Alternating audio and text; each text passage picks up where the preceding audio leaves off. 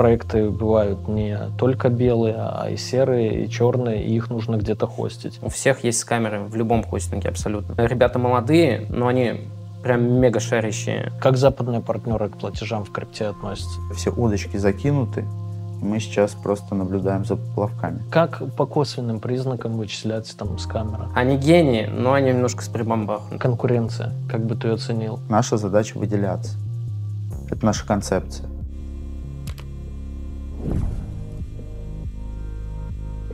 Друзья, привет! Новый выпуск «Люди про». И сегодня снимаем про хостинг. Хостинг — это то, с чем мы, каждый, большинство из вас, да, из нас каждый день сталкиваемся, потому что, насколько я знаю, лично многих из вас, у всех свои проекты какие-то в диджитале, кто-то работает наемным сотрудником, но постоянно возникает вопрос хостинга. И для кардеров, например, для скамеров всех мастей вопрос хостинга все, всегда стоял актуально, потому что спамерам тем же нужен отказоустойчивый, там, обузостойкий хостинг, и много было компаний всяких, связанных с этим, и здесь же а, абузы в сторону домена, как их скрыть там и так далее. И вот обо всем этом мы сегодня поговорим с компанией Aeza точка нет, великолепный хостинг-провайдер. Я сейчас думаю даже свои некоторые проекты сюда перекинуть. Но пойдем пошагово, и вот что такое хостинг. Добрый день, меня зовут Александр, я являюсь маркетологом компании Aeza точка нет.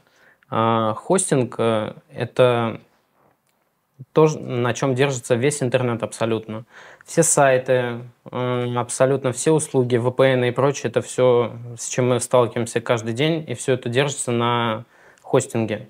Из чего он состоит? И есть дата-центр, центр обработки данных. В нем есть стойки, в которые размещаются сервера. Сервера — это, ну, как обычные десктопные, получается, сборка любая, но только она размещается по юнитам. И там размещаются ви пи эс. И они горизонтально, по-моему. Ну да, они горизонтально вот да. так размещаются, потому что раз, два.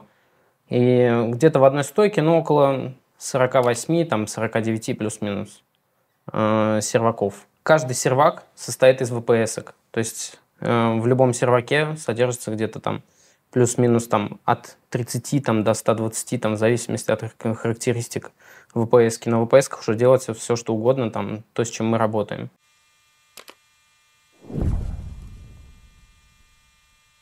В этом видео не будет рекламы моей книги, потому что она и так отлично продается на сайте, ссылка в описании. Я же расскажу вам о своем другом бизнесе, кэшбэк-сервисе секрет дискаунтер точка ком. И если вы что-то покупаете в интернете, а в скором времени и в офлайн-магазинах, и делаете это не через кэшбэк-сервис, то вы теряете от пятидесяти до двухсот долларов ежемесячно.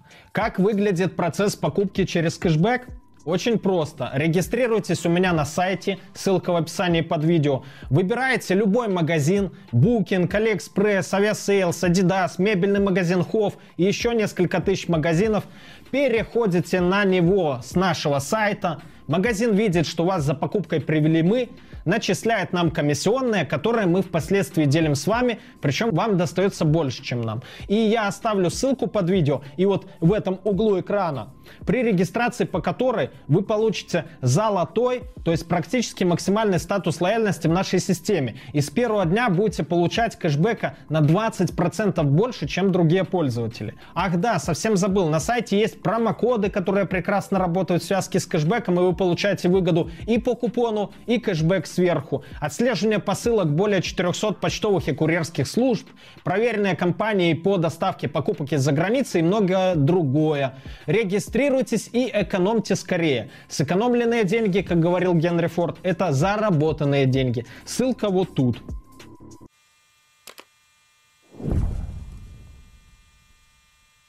То есть ви пи эс-ка это просто виртуальный этот сервер. Да, виртуальный сервер. То есть одна машина большая делится на много виртуальных машин, дробится. То есть есть выделенный сервер, когда он полностью в твоем распоряжении, а есть ви пи эс-ка, да, когда у там тридцати таких же, как ты, или сорок, или даже вот я сейчас услышал сто двадцать, и они все, в принципе, находятся внутри одного компьютера. И там же есть такой момент, что если э, мой сайт прям сильно нагружен, из-за меня могут страдать там мощности других. Да, такие моменты есть. Как раз-таки для таких случаев есть отдельные сборки, они называются dedicated. То есть там все ресурсы гарантированные. Виртуалка, ви пи эс-ка, там все ресурсы абсолютно общие. То есть есть процессор.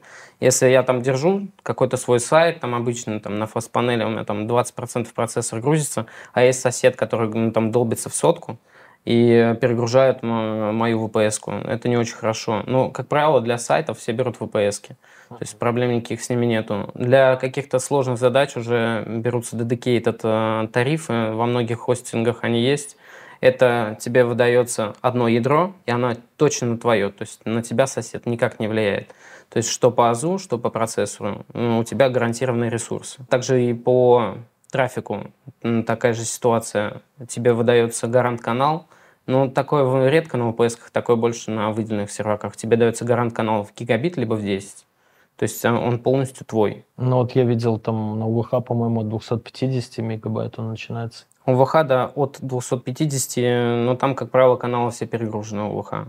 Mm. Потому что там в основном из России, из России, там сидят все гейм-сфера вся. То есть там майнкрафтеры и прочие, mm. там, ну, там больше никого нету из России. Ну, прям процентов восемьдесят точно рынка. Итого, получается, хостинг делится, наверное, на три все же, да, составляющая. Первая — это шарит хостинг, это шарит, вот какой-нибудь Beget, да. Мы берем это, если тебе сайт-визитку нужно поставить, повесить, потому что у меня были, была с ними проблема недавно. Вот Multichella мы запустили сайт, он объявил видео, ну и пришло ему там в моменте за э, полчаса там триста-четыреста человек пришло, и они уже мне вырубают э, хостинг, и они говорят, что ну дос пошел. Я говорю, какой дос вам показать? Ну нормальный дос, как бы триста человек вы вырубаете вообще mm-hmm. хостинг. А, ну они не то что вырубают, они там какие-то функции определенные блокируют, но сайт становится вообще нефункциональным. А он стоит, правда, дешево, там может там, не знаю, там рублей двести за месяц, ну вообще какие-то копейки, да. Может, еще и дешевле, но вот есть такая проблема. Второе — это ви пи эс, о которых мы сейчас рассказали. Ну и третье — это самый дорогой же вид, это выделенные сервера, dedicated, да, на английском, если взять. И там уже стоимость может быть космическая, в зависимости от железа и всего да, прочего. Да, да, все равно про Beget там и так далее, как ты упомянул, получается, там это отдельный тариф, это называется веб-хостинг. Там mm-hmm. очень высокий коэффициент оверселла. Там специально берут э, железо, куда влезет там максимум пятьдесят ви пи эс, и просто э, влазит туда уже где-то сто пятьдесят, то есть делают икс три. И, соответственно, уже перегруз идет большой. Но туда влезет больше клиентов причем. Это называется веб-хостинг. Как правило, это лоу-кост какой-то. Но он подходит для каких-то малонагруженных сайтов, там блоги какие-то берут, там, ну, прям вообще для минимальных тарифов, для тестов и прочее. Ну вот даже триста человек уже там было, уже проблема. Да? Ну, значит, надо либо расширяться, либо выбирать более какой-то производительный тариф для такого. Есть проблема с ви пи эс-ками, с выделенными серверами. Если я, например, сам накинул си эм эс-ку какую-то, установил WordPress на тот же Beget, то на ви пи эс-ку уже, не обладая там знаниями программирования, там, даже для меня даже по эс эс эйч там сложновато подключиться и все это сделать. Потому что, ну, как правило, там Linux, Linux-овидные эти панели все, да, администрирование, и как-то тяжеловато. Ну, такое можно освоить, это тоже можно, в принципе, это не проблема, там ничего такого нету.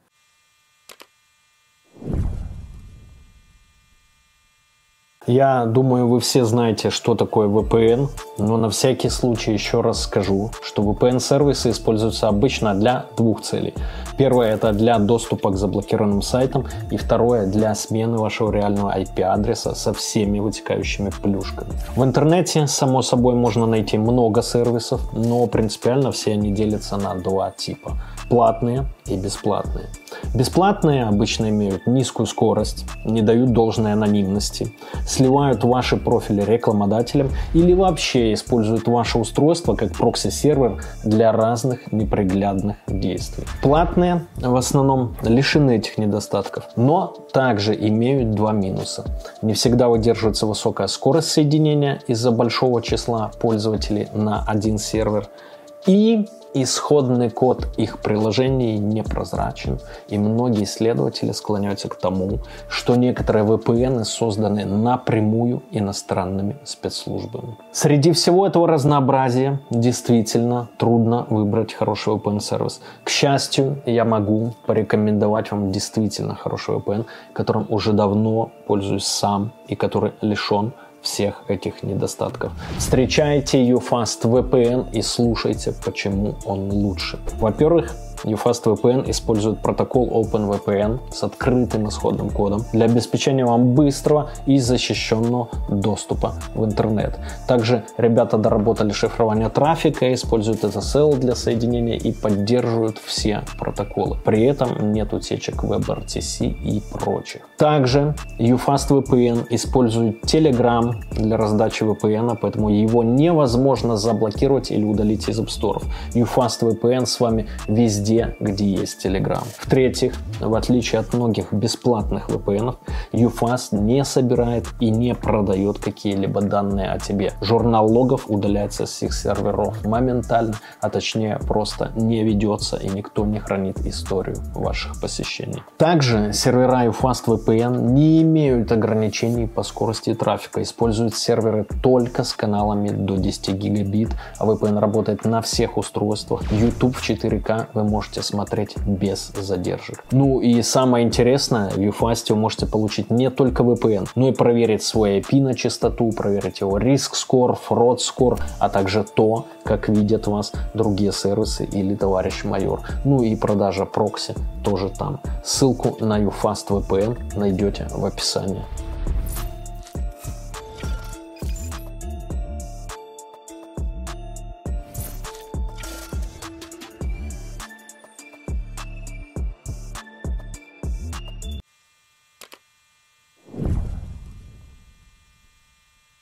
Мошенники. Понятно, что проекты бывают не только белые, а и серые, и черные, и их нужно где-то хостить. В западных хостингах сложновато с этим, потому что верификация аккаунтов очень часто, верификация платежного средства, конечно, все можно отрисовать и так далее. IONOS был, по-моему, американский, вроде американский, да, они еще заставляли меня и позвонить для верификации. Ну, то есть вообще не хотелось с ними дел никаких иметь. Один хостинг я недавно регал, не помню какой, там что-то FastVPS, по-моему, выбила тоже регистра... верификацию, закинул им, значит, паспорт, там, скан, все, все нормально. То есть что у вас?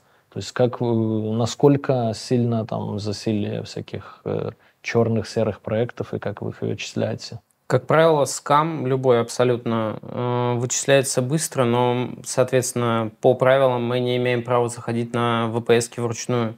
Соответственно, если нам приходит запрос от эм вэ дэ, мы, соответственно, его обрабатываем, передаем все данные. Мы не можем с этим ничего поделать. Это что касаемо фишинга. Это потому, что вы в России зарегистрированы, да? да? Если бы вы были там где-нибудь в Сингапуре, вам бы российский запрос пофиг был. Да, у нас есть южные скамеры, они как сидят, так и сидят. То есть нам ничего не приходит, никакие запросы ни от, ни от Интерпола, ни от кого абсолютно. У нас где-то, ну... примерный подсчет по абузам плюс-минус пять процентов у нас вот так текучка идет вот этих скамеров и так далее. Сканы, кардинги, спуферы, спамеры. Это все у нас полностью вычисляется. Те, кто пытается ботнеты развернуть, мы все это урезаем. Но, как правило, они всегда есть, не без них. То есть они на сутки запустили, мы их заблочили, но они свою задачу выполнили по факту. Ну, это, по идее, в каждой хостинг-компании. Это вообще такая. Каждый хостинг касается, вообще абсолютно каждый. То есть, кто говорит, что хостинг белый, это все вранье полное. У всех есть камеры в любом хостинге абсолютно. Ты их никак не вычислишь, если это какой-то фишинг, пока он не заработает, пока на него запрос не придет от эм вэ дэ. То есть мы... Или с этого, с регистратора доменов, или с Cloudflare. Да, да, да, да. Либо пока не, не придет какой-то блок. А как по косвенным признакам вычисляется там с камеры? По косвенным признакам, ну, примерно, если как э, по регистрации можно вычислить левые данные, это раз. Потом два, это левая почта. Как правило, используется любая там неофициальная, ни Gmail, ни Яндекс, там ничего. Это только там исключительно какие-то либо кастомные мейлы, либо протон-мейл. Это всегда. Mm. Платежки исключительно криптой, левые платежи. Но битки всегда приходят белые. То есть они никогда там грязного ничего не используют. То есть у нас такого жалоб не было.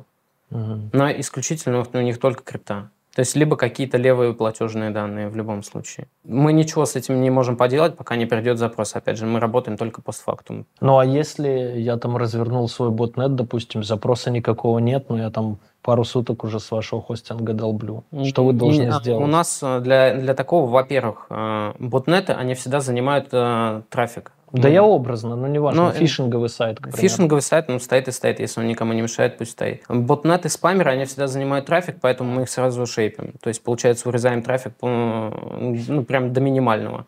Там где-то до двухсот пятидесяти мегабит. И, и что потом сказать, что вы нарушили правила обслуживания? Да, мы, да, прекращайте, прекращайте, да, и, и тогда мы восстановим все. Да, то есть, ну, чтобы клиент остался с нами, то есть, мало ли, вдруг у него там свой блог, там на, у нас там и так далее, тут, но он занимается чернухой еще uh-huh. параллельно, как бы, ну, мы не будем ему аккаунт блокировать, пускай там свой блог ведет и так далее, там, но ботнет пускай прикрывает, опять же, мы высылаем предупреждение, шейпим трафик и все. Ну, это и... если касаемо ботнета. Если касаемо фишинга, то есть пока он никому не мешает, пока нет запроса, он сидит, все, но мы никак его не вычислим, никак. Но о нем абсолютно никто и не знает просто. Да, о нем никто и не знает, то есть и мы его никак не узнаем, мы, мы не будем там по вэ пэ эс-кам лазить, там, условно, по всем по нашим. По всем, да, по некоторым. Да.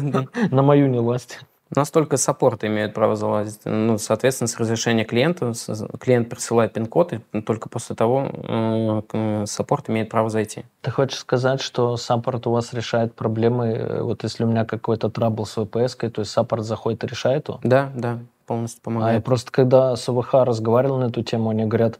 Это вэ пэ эс, это выделенный сервер, это полностью ваше, мы ничем помогать не будем, mm. он пусть ваш программист сделает. В этом плане европейский рынок отличается от российского, то, что в России всегда лояльная поддержка. Ну, во многих хостингах мы, по крайней мере, решили для себя то, что мы будем всегда помогать.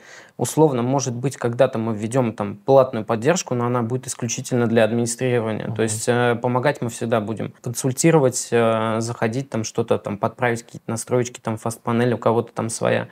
Мы всегда помогаем, всегда все делаем. То есть у нас саппорты всегда это ребята молодые, но они прям мега шарящие. У нас э, там парни есть, которые там семнадцать лет, они там в шараге учатся, но они гении в своем деле, просто гении. Я никогда таких не видел, там, которые прям в Linux прям от и до там все. Я могу там сайт настроить, у меня там это до двух суток занимает, я вообще в этом не разбираюсь. Он зашел, там десять минут полазил, все, мне все сделал. Я думаю, это гений, парень просто вообще. То есть, ну, такие ребята у нас работают, да. И много в России вообще гениев в компьютерах. Их сложно найти, но они есть. Их сложно найти именно адекватных. Это да. Да, у нас как бы сфера такая узкая, айтишная, то есть у нас э, люди все своеобразные, и что персонал нам, да, достаточно сложно найти в этом плане. Что разработчики, это вообще это отдельная категория, это такие люди своеобразные, что люди, которые там в администрировании занимаются, системный админ, там, саппорт и прочее. Они гении, но они немножко с прибамбахом, так скажем. Да, с, с ебанцой, как у нас говорят. Да-да-да, все верно. Ну, видишь, я не знал до, до тебя, что вот в вэ пэ эс-ку мне могут тоже помочь залезть, поднастроить там что-то. Не имеют, ну, да, если надо, то пожалуйста. Uh-huh. Да. Любой кастом мы готовы сделать. Саппорт — это прям сердце команды. Клиентов все равно с каждым днем будет все больше и больше. В серваках очень важно пространство. Если будет какой-то баг в панели, то это все, хостинг мертв. Открыть свой хостинг достаточно просто. Таков рынок в эр эф, все друг друга досят. Ни один хостинг не предоставит тебе стопроцентной гарантии, стопроцентной работы. Ни один хостинг.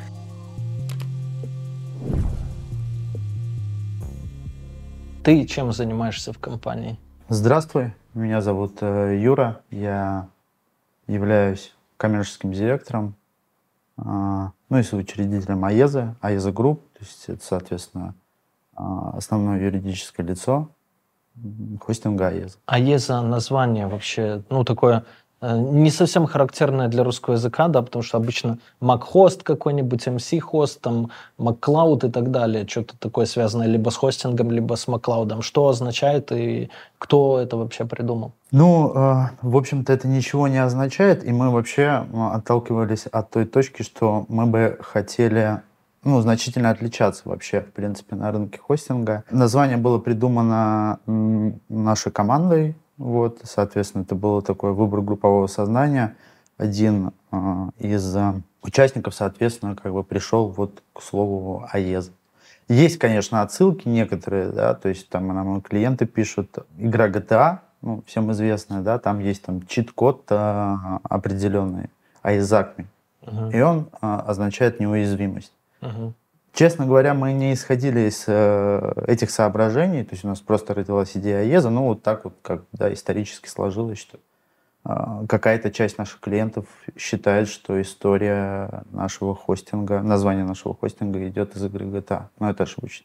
Интересно. Но я не играл в джи ти эй, поэтому не могу поспорить. А какие еще варианты были? Я сейчас не вспомню. У нас, соответственно, сразу полезли варианты типа MacHost там, и так далее со словом «хост». Мы достаточно быстро выбили эти идеи, как бы, да, потому что, опять же, то есть, ну, хотелось что-то, ну, чего-то такого, как бы, свежего, да, потому что, ну, рынок такой, как бы, как стая динозавров, я бы так сказал, да, потому что есть определенные лидеры в этой сфере, и, что удивительно, эти лидеры работают по схеме, там, двухтысячных годов, да, на оборудовании двухтысячных годов, и, в общем-то, как бы, они никак, то есть, ну, не видно какого-то роста, да, или какого-то там существенных каких-то изменений. У них все хорошо уже просто. Давно. Да, да, да. И поэтому они просто себя свободно чувствуют, и поэтому нету конкуренции, поэтому нету ничего такого будоражащего. Соответственно, средний сегмент очень сильно приседает, и есть огромное количество мелких хостов, да, которые конкурируют между собой очень серьезно. Задача наша заключалась в том, чтобы пробиться сквозь вот этот пласт, да, вот, мелких хостеров. Поэтому задача стала непростая, и мы понимали, что нам нужно что-то принципиально другое. И если отвечать вообще на вопрос, что такое Aeza, то это просто набор определенных уникальных людей. Вообще наша структура вся самописная, практически вся самописная, да, это и личный кабинет, и наша изюминка защита, и внутренние какие-то ПО там, по учету и так далее. То есть у нас все свое. Включая также отдел инженеров, да, то есть у нас даже оборудование кастомное, определенные сборки, это все, ну, конечно же, не буду как бы раскрывать, да, там тонкости, но, в общем-то, как я считаю, в этом и есть наше большое преимущество перед другими хостингами. А бизнес-модель ваша какая? Вот ты говоришь, есть мелкие хостеры, вообще есть крупные, вы там ближе к средним уже. А как она выглядит, бизнес-модель? Ну, я могу сказать, что вообще, как бы, да, то есть, ну, наша команда, она достаточно большая, у нас очень много отделов, у нас, соответственно, направление идет как бы по всем фронтам, то есть у нас нету какой-то направленности, да, у нас все наши клиенты там, начиная от геймера и заканчивая там оператором сотовых данных, да, то есть у нас есть такой клиент. В общем-то, наша направленность заключается в том, что, и наша, опять же, особенность заключается в том, что мы подстраиваемся под клиента, да, то есть мы всегда ищем решения для клиента. Опять же, то есть, да, если мы берем какие-то там крупные хостинги, да, то что это? Это всегда какое-то унылое, унылое ответы в техподдержке, да, то есть, ну, какое-то ощущение как бы дискомфорта и так далее. Мы в этом плане как бы двигаемся в другом направлении, да, то есть для нас клиент всегда в приоритете, и у нас даже есть такие истории, когда мы сотрудничали с нашими клиентами в убыток себе, да, то есть, ну, такая некая работа на перспективу. Она вот. Оправдана? А, на сегодняшний день, да, могу сказать, что да, вполне. А клиент всегда прав? Знаешь, да. Как это западная модель, типа клиент всегда прав? Вот я у тебя хочу спросить. Для клиента, конечно, клиент всегда прав. А, и то есть у нас...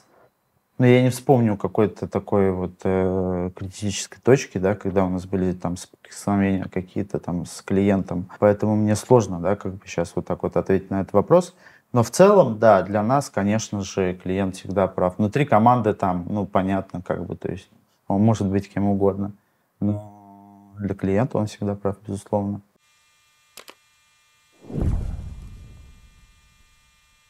Кто ваши основные клиенты?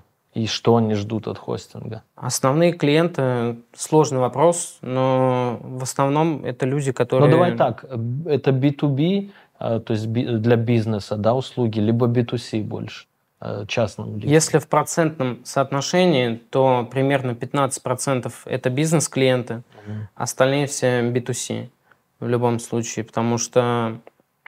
Клиентов каких-то жирных юриков найти сложно. Есть. Почему? И... Потому что, как правило, они используют либо свои вычислительные мощности, либо берут колокейшн. Колокейшн это, то есть они покупают свои серваки и сдают их в дата-центр. И получается на правах аренды сидят там, просто покупают какую-то там подсеть и сидят на ней. Все. То есть они покупают, получается, для своей, для своей стойки там серверов доступ в интернет, обслуживание, какой-то да, мониторинг, да. Да, охрану? Нет, это все в дата-центре присутствует. То есть условно в любой дата-центр прийти, там есть подкомпании, то есть это не просто вот я пришел в дата-центр, пожалуйста, возьмите мой, мой сервак, вот заберите его. Нет, там так не работает. Есть какие-то компании, которые там по этажам работают. Mm-hmm. Вот у них условно и ты арендуешь, грубо говоря, стойку. Либо стойку, либо место в стойке. То есть если у меня там есть один сервак, просто мне надо один сервак там, условно, там, под какой-нибудь один эс. Если я Юрий какой-то, то я прихожу, его туда ставлю, там, ценник, я не знаю, озвучу или нет, ну, плюс-минус, там, четыре-пять тысяч, там, это стоит. Ну, плюс, соответственно, он будет просто так стоять. Тебе еще надо какую-то туда сеть залить. Под сеть тоже денег стоит. Тут уже все по-разному. Для чего так делать? Это колокейшн нужен, да? То есть, ладно, в чем принципиальное тогда отличие? Я свой сервак туда засунул или арендовал у вас выделенное, допустим, в деньгах? Да, в деньгах, во-первых, и в обслуживании. То есть, если тебе ну, не хочешь заморачиваться, ты не знаешь, как серваки собирать, ты не знаешь, из чего он состоит. Ты, то есть, ну, в сборках ты не шаришь в железо, но ты, ты умеешь делать все на нем. То есть, пожалуйста, ты арендуешь там у нас, либо у другого хостера, там, и, пожалуйста, пользуешься им. Все. Но юрики, как правило, там либо не заморачиваются, берут где-то, либо, наоборот, заморачиваются и делают колокейшн, либо вообще там. Я делал, хотел заключить сделку со, с одним крупным юриком, но, как оказалось, у них свой, своя серверная, там, свои стойки. Это, я туда приехал, я офигел. У них там стойка, там просто вообще жесть, почти как у нас. То есть ну, большая, достаточно крупная компания, они говорят, у нас свои системные админы есть, у нас вот своя серверная, нам нет смысла вообще. То есть они там сидят, работают. Ну, а самые а, крупные, типа там образно какой-нибудь МТС, там Билайн, Сбербанк, там Ростелеком, они, наверное, открывают свои... Ну да, у них свои ДЦ, свои ЦО, да, они да. держат, да. По поводу юриков именно. Это один эс-ки у нас держат, э, рестораны держат под эркиперы, под разные эркиперы, ага. системы ну, управления. Это, да. Для обслуживания. Да-да-да, си эр эм-ка обычная готовая туда. Юрики обычные под сайты есть, э, шопы разные. И удаленные рабочие столы, их достаточно много. Удаленные рабочие столы для сотрудников, то есть ну, удаленный офис, так скажем. Mm-hmm. То есть многие там бухгалтеры или еще кто-то нам пишет, разверните там на, на тридцать сотрудников. Мы такие, да, окей, все, там по эр дэ пэ там соединение даем, они там соединяются, все работает. То есть это если у сотрудника, ну, чтобы не устанавливать на комп каждому лицензионную там образно винду, фотошоп, да, один эс, да. что им там надо, да? Это да. для этих целей? Ну, для этих целей, да. Там, ну, они там работают, у них с... Как правило, они либо со своим ПО приходят, mm-hmm. самописным, либо это какое-то готовое решение там есть. Готовое решение вот как раз-таки вот у нас в управлении есть, мы можем такое делать, разворачивать. Но опять же, да, там по лицензии проблемы есть, но, как правило, все это обходится.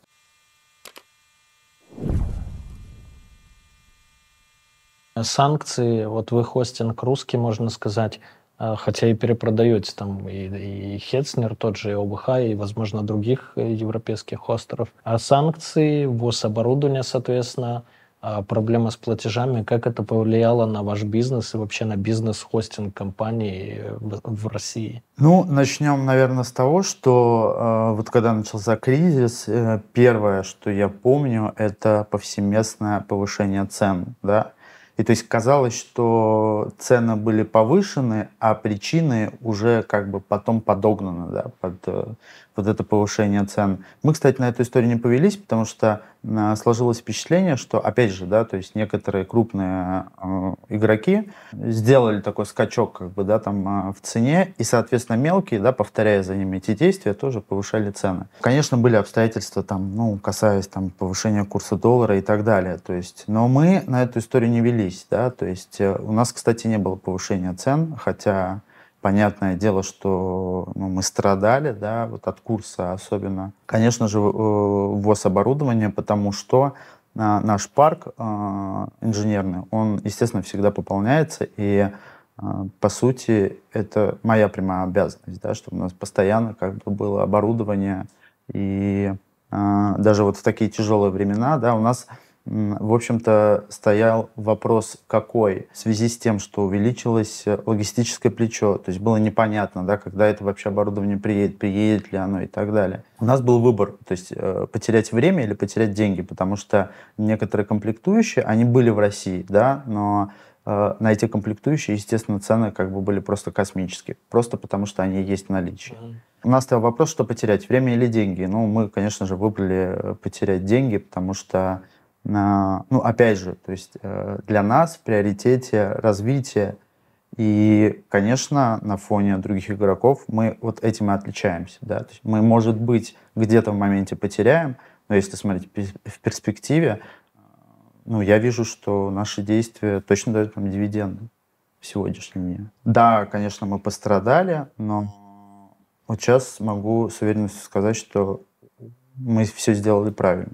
А платежи? Платежи, конечно, это вопрос такой, то есть, ну, это такой некий больной мозоль, причем, наверное, не только наш, потому что, во-первых, пострадали платежи в том плане, что нам приходилось искать какие-то альтернативы, но, честно говоря, они были найдены, да, с, ме- с меньшей конверсией там и так далее, но они были найдены. Тем более, как бы, да, там, то есть, ну, есть всегда крипта, которая, наверное, самая популярная, как бы, да, в нашей сфере. Ну, просто как западные партнеры. Вот вам, допустим, надо проплатить тем же немцам или французам, или за оборудование в ту же Корею какую-нибудь, да, или в Америку.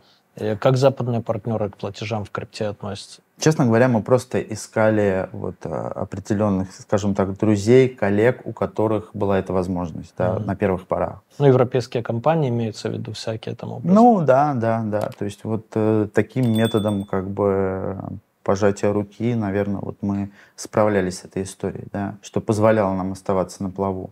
Э, сейчас, конечно же, все нормализовалось, но есть проблема приема платежей с Китая. И это как бы всеобщая проблема, да? Потому что Китай — это огромный рынок, это огромные перспективы, но как бы мы ни пытались на сегодняшний день, да, выйти нам нельзя. Почему?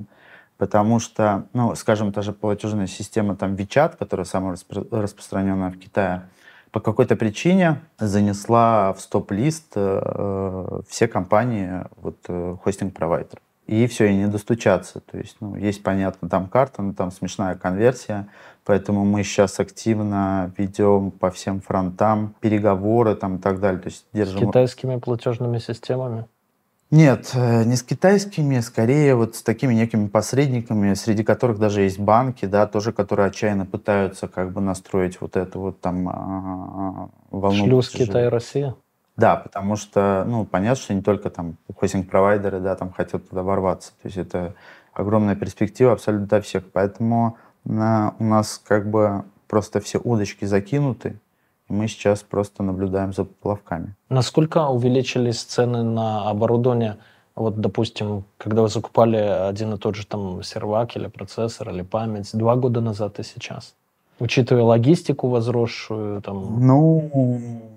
Санкции. икс два, два с половиной, наверное, вот так вот это я бы сказал. А спонсор нашего выпуска сегодняшнего не Aeza хостинг, да, а Битпапа. Все те же наши друзья уже завешали всю студию в Телеграме, бот в Телеге, где вы можете купить, продать быстро крипту, прямо не выходя из Телеграма. А если торгуете, то и поторговать ей, потому что там большие зазоры, прям в несколько процентов можно успешно зарабатывать. Все ссылки найдете в описании.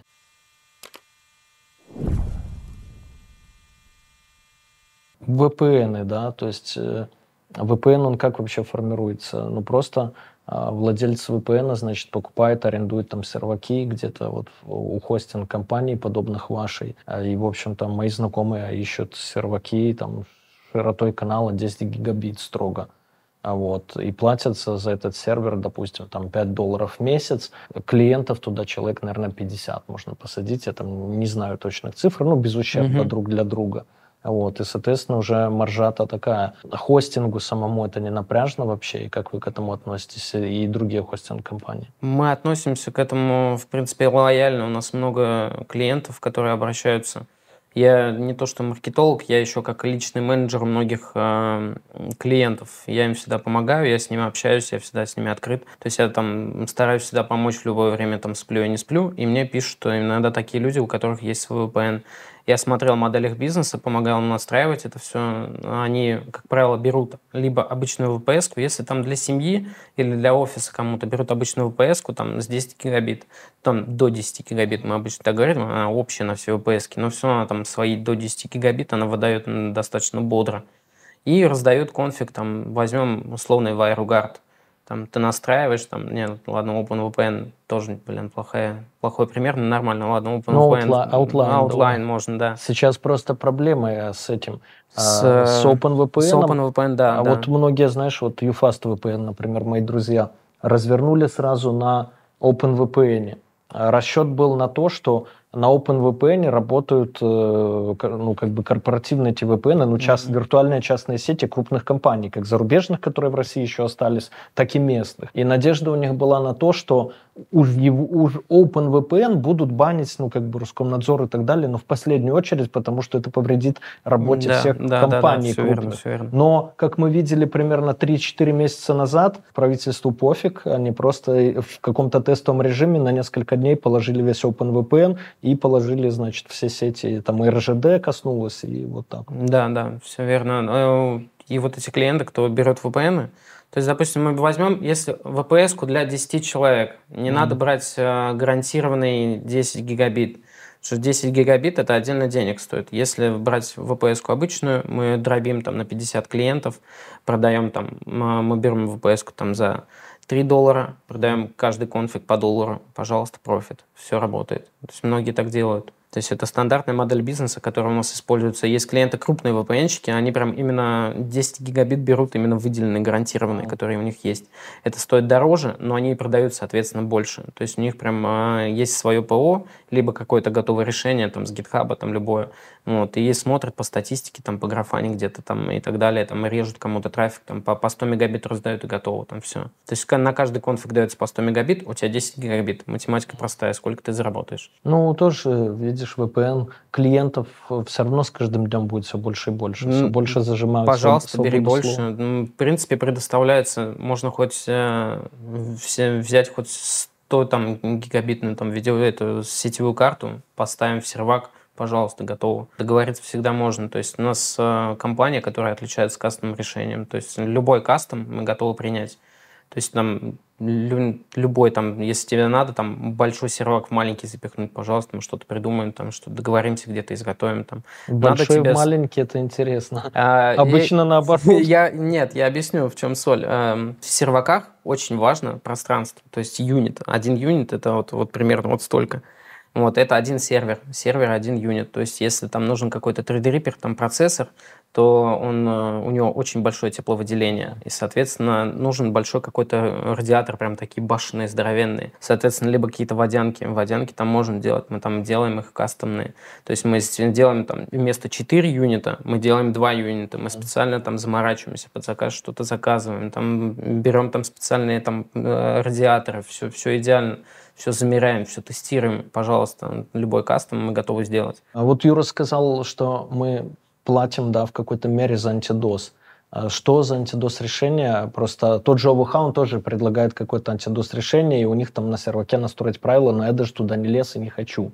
Мне сложно в этом всем разобраться. У вас же цена, возможно, которая выше там, того же Hetzner и о вэ ха, да, она обусловлена встроенным антидосом. Вот что за антидос, что это вообще за решение, и насколько оно хорошо? Потому что ты же видел, я вам в кабинете показывал атаку на мой кэшбэк. пятнадцать терабайт трафика, четыре миллиарда запросов за полсуток. Это достаточно, наверное, серьезная атака? Да, серьезно, достаточно, да. По поводу защиты. Почему она включается в цену и почему она стоит денег вообще в принципе?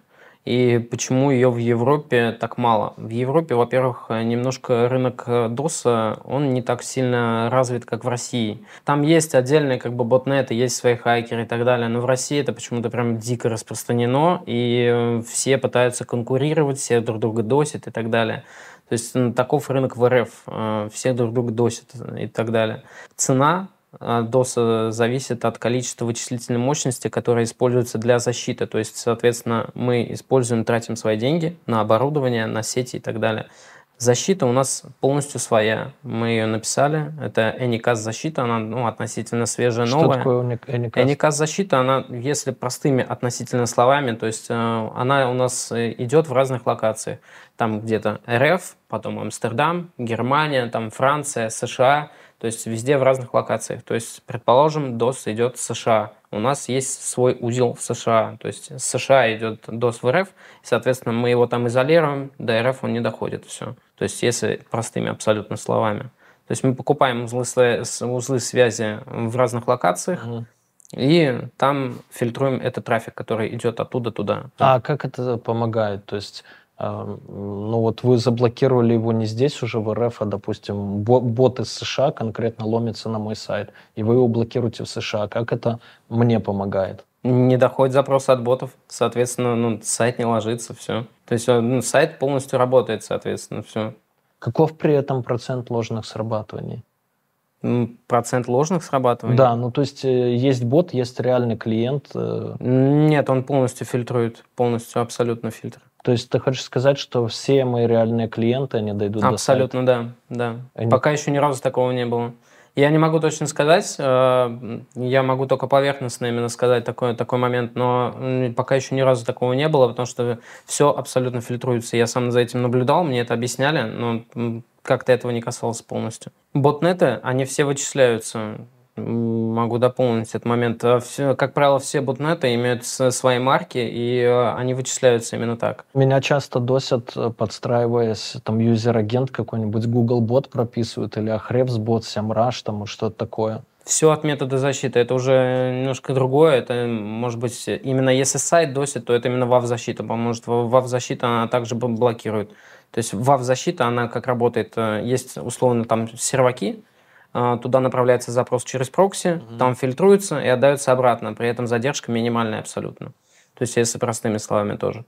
Итого, ты хочешь сказать, что если я возьму хостинг, например, для своего сайта там, или сервиса у вас, то мне не придется платить дополнительно э, за какой-нибудь Cloudflare платный, допустим, за DoSGuard, там, за тот же Stormwall и, и, и тому подобное, да? Да, так и есть, в принципе.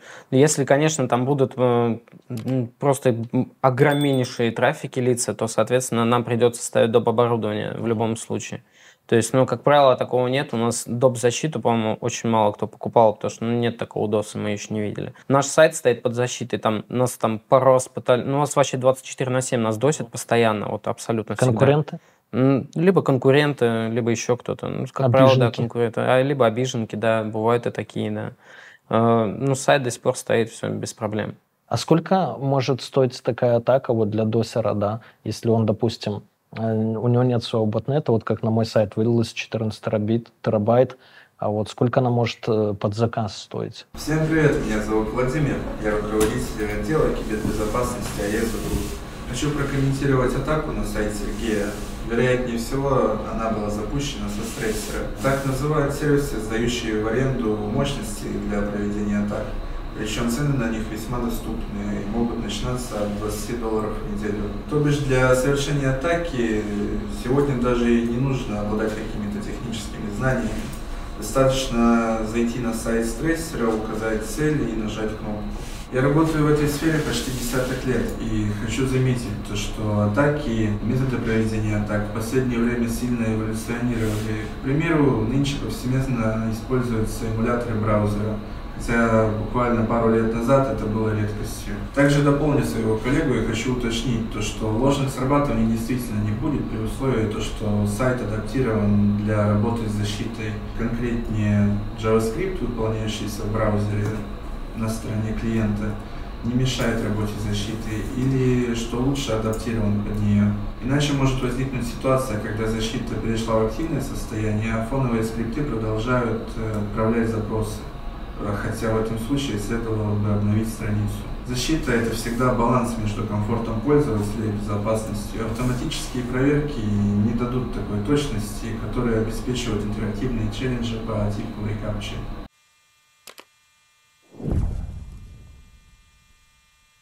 Ты сказал, что китайцам, допустим, ну там практически нереально оплатить у вас сейчас. Какие еще из международных клиентов есть? Просто компания российская, сайт на русском. Скорее у нас есть как бы точечные клиенты, и они есть ну, во многих странах, на самом деле, то есть и в Европе, и в странах там СНГ, но я бы не сказал, что это какая-то определенная там категория, да, там, э, то есть это просто точечные какие-то клиенты. Сложно сейчас, честно сказать, на, в процентном соотношении, сколько их, да, ну, наверное, там десять процентов будет, то есть от общего потока. А как можно вот оплатить хостинг сейчас в России, конкретно у вас? Ну, методов у нас на самом деле более чем достаточно. У нас есть э, агрегаторы российские, то есть это там Paymaster, UnitPay. Типа Яндекс.Кассы там вот образно, да? Да, да, да. По сути, это просто как бы посредники некие. То есть для, скажем, карт РФ много, да, вот таких шлюзов. Для карт не РФ, да, то есть у нас даже есть клиенты с той же Украины, их достаточно, и они свободно пользуются нашими услугами, их оплачивают. Ну и, естественно, как бы альтернативные способы пополнения — это криптовалюты, это, наверное, самое такое вот э, большой объем. Казалось бы, да, даже вот российских каких-то вот наших клиентов все равно дают предпочтение криптовалюте. А как изменился рынок хостинга вот э, э, с приходом войны? Потому что вот та же украинская этот хостинг, да, где большинство моих, ну, таких просто мал- мелких сайтов висело, Ukraine.com.ua, они просто принудительно стали на все мои сайты, потому что на русском языке, ну, вешать баннеры там антивоенные и так далее. И вот, ну, арбитражники как-то, в принципе, как общались между собой, работали, там русские, украинские так и общаются. А в сфере хостинга были какие-то изменения? Образно, там, украинских компаний половина от вас взяла и свалила. Ну, принципиальная позиция. Честно говоря, вот нас это практически не коснулось. А если и коснулось, то настолько незначительно, что даже как бы я сейчас не вспомню и не скажу. Почему? Потому что, ну, мы лично всегда сохраняли а, альтернативную какую-то сторону. У нас дело в том, что команда, да, она настолько обширна, что у нас есть и с Украины сотрудники, из Белоруссии, есть сотрудники в Турции, ну, то есть раскинуты, да, у нас их достаточно. Поэтому, то есть, мы как-то с таким даже трепетом к этой истории вообще отнеслись, ну, и я лично в том числе. Вот, поэтому мы всячески поддерживали всех клиентов и старались сделать так, чтобы вот эта военная история, ну, никак не влияла, скажем так, на нашу работу. Более того, мы, по-моему, как-то поддерживали клиентов, которых так или иначе коснулась война, то есть давали там, по-моему, какие-то бесплатные тарифы. Ну, и, к сожалению, этим не я занимался, я еще точно не вспомню. Какая-то такая поддержка точно была. Поэтому, если отвечать на вопрос, как это повлияло на нашу работу, ну, наверное, никак, и точно не негативно. Единственное, что э, история с мобилизацией, конечно, сыграла роль, потому что э, основной сегмент наших работников — это там, семнадцать-двадцать пять лет. Это призывной возраст, и по понятным причинам кто-то мигрировал, да, кто-то остался, то есть, э, но, опять же, то есть это не повлияло на нашу работу, потому что у нас полностью удаленная как бы, да, форма работы, э, и ну, мы отлично как бы коннектим. Да. То есть, то есть в офис ходить не надо? У нас есть офисы, есть в Москве, есть в Петербурге, но, скажем так, там, наверное, несколько человек туда ходит. Ну, ты ходишь? Я хожу, кстати. Я хожу практически каждый день, я в офисе, потому что у меня есть там определенная работа, которую я выполняю. Поэтому я хожу, еще там ребята ходят, да, то есть мы там взаимодействуем. Москва у нас в основном под инженеров, потому что у нас оборудование в основном находится в Москве. У нас очень много своего оборудования. В карте нашего развития, конечно, стоит увеличение масштабов нашего оборудования. Стратегии для поиска новых талантов. То есть сам постоянно нанимаю программистов, пощу там в своих телеграм-каналах и так далее. Люди все своеобразные, но очень-очень сложно сейчас стало найти.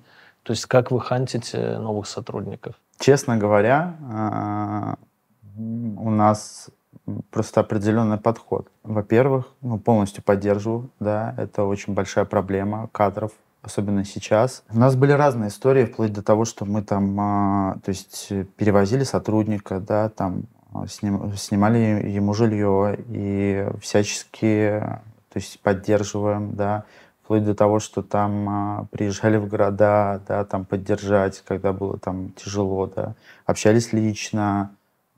То есть э, у нас в этом плане тоже как бы, ну, особенный подход. Понимая ценность кадра, предлагаем очень хорошие условия, в первую очередь. А второй момент, что, естественно, у нас есть текучка. То есть у нас есть люди, которые приходят, очаровывают нас и потом покидают, да, то есть или наоборот. Бывает, люди приходят, в общем-то, на них ставку не делаешь, они потом как бы, да, там, растут как цветок. Но, по правде говоря, вот какие-то поиски, принципиальные поиски, э, они малоэффективны. То есть э, у нас поиск идет э, кадров через знакомых, знакомых, знакомых и так далее. Так как у нас э, ну, все-таки инфраструктура такая особенная, и, конечно же, есть люди, которые так или иначе пытаются нам навредить, да? Каждый сотрудник, он проходит через договор о неразглашении, у него есть стажировка, он знакомится с командой, команда знакомится с ним, мы начинаем взаимодействовать, после уже как бы принимаем решение. И это, конечно, такой муторный процесс, потому что очень многие, то есть, приходят, уходят, как, да, там, ну, у нас, как я уже говорил, команда таких идейных людей, да, и у нас нету такого там, допустим, в девять пришел, в шесть ушел, да, то есть, ну, это идейные люди, и они просто, ну, они работают. Сразу практически там в первую неделю становится ясно, то есть нам по пути или нам не по пути. Ну, вот таким вот методом мы кадры свои набираем с большим трудом, но при этом у нас сейчас команда, ну, достаточно стойкая, большая, я бы сказал, она укомплектована. Нужны, конечно, кадры, они практически всегда нужны, особенно там, учитывая наш рост и наши планы, они всегда нам требуются. Но другой вопрос, что э, хантинг особо не помогает, если честно. Помогают вот какие-то такие внутренние знакомства. А часто сами сотрудники приводят своих там друзей, родственников, знакомых, там сокурсников каких-нибудь? На самом деле нет. Не так уж и часто. Просто когда появляется запрос, например, нам нужен новый инженер или разработчик. Да, то есть очевидно, что ребята не справляются, да, там, с объемом работы. Мы делаем определенный клич. И, соответственно, у нас, э, помимо того, что, да, как бы руководящий состав ищет сотрудников, у нас еще наши же сотрудники среди своих как бы опрашивают там, возможных потенциальных там, каких-то, да, там, ребят, которые могли бы нам подойти. То есть это такая двухсторонняя работа. То есть мы помимо хантинга вот еще опрашиваем там всех знакомых и так далее. И, в принципе, люди, которые в команде, они тоже, ну, четко понимают, да, то есть, ну, какой человек нужен, подойдет там определенный, да, Вася, Петя, Игорь, или не подойдет. Приводят не часто, но, кстати, когда приводят, приводят очень классных, интересных ребят. Но, как ты сказал, ребята сложные, ребята с особенностями, и, ну, я думаю, что мы нашли просто ключ, да, как бы, вот к этому формату взаимодействия. Опять же, то есть оно очень отличается от того, что там происходит там, во многих компаниях.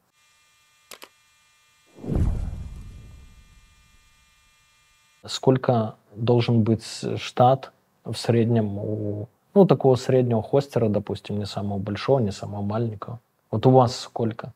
У нас э, точную цифру не скажу, э, несколько десятков человек, скажем так. Но то есть нам больше пятидесяти, это точно. Больше пятидесяти? Больше пятидесяти, да. Штат должен состоять из саппортов. Саппорты — это прям самое лучшее. Если вообще, допустим, для начала обычный хостинг, мы берем там, я хочу себе хостинг открыть, достаточно любого сетевого инженера, достаточно себя, все готово.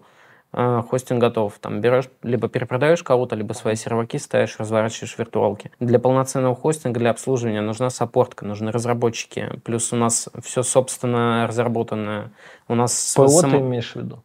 ПО, да, у нас самописный биллинг, то есть у нас не какие-то там менеджеры биллинга, которые там продаются, перепродаются, которые дырявые там от и до. У нас самописный биллинг, который мы постоянно дорабатываем, он связывается там со всем, у нас там телеграм-боты свои, какие-то управления свое. Для этого нужны разработчики, разработчиков у нас тоже много. Сетевые инженеры тоже должно быть много. Они потому что тоже все должны быть всегда на смене обязательно. Если какой-то инцидент, быстрее поднимать, быстрее вставать, надо все там чинить и прочее. Саппорт — это прям сердце команды. Это вот просто вот, если мои саппорты это увидят, пожалуйста, вот большое вам спасибо за то, что вы у нас есть. Это реально вот сердце нашей команды. Это люди, которые тянут все. Если не будет хорошего саппорта в хостинге, то это мертвый хостинг абсолютно.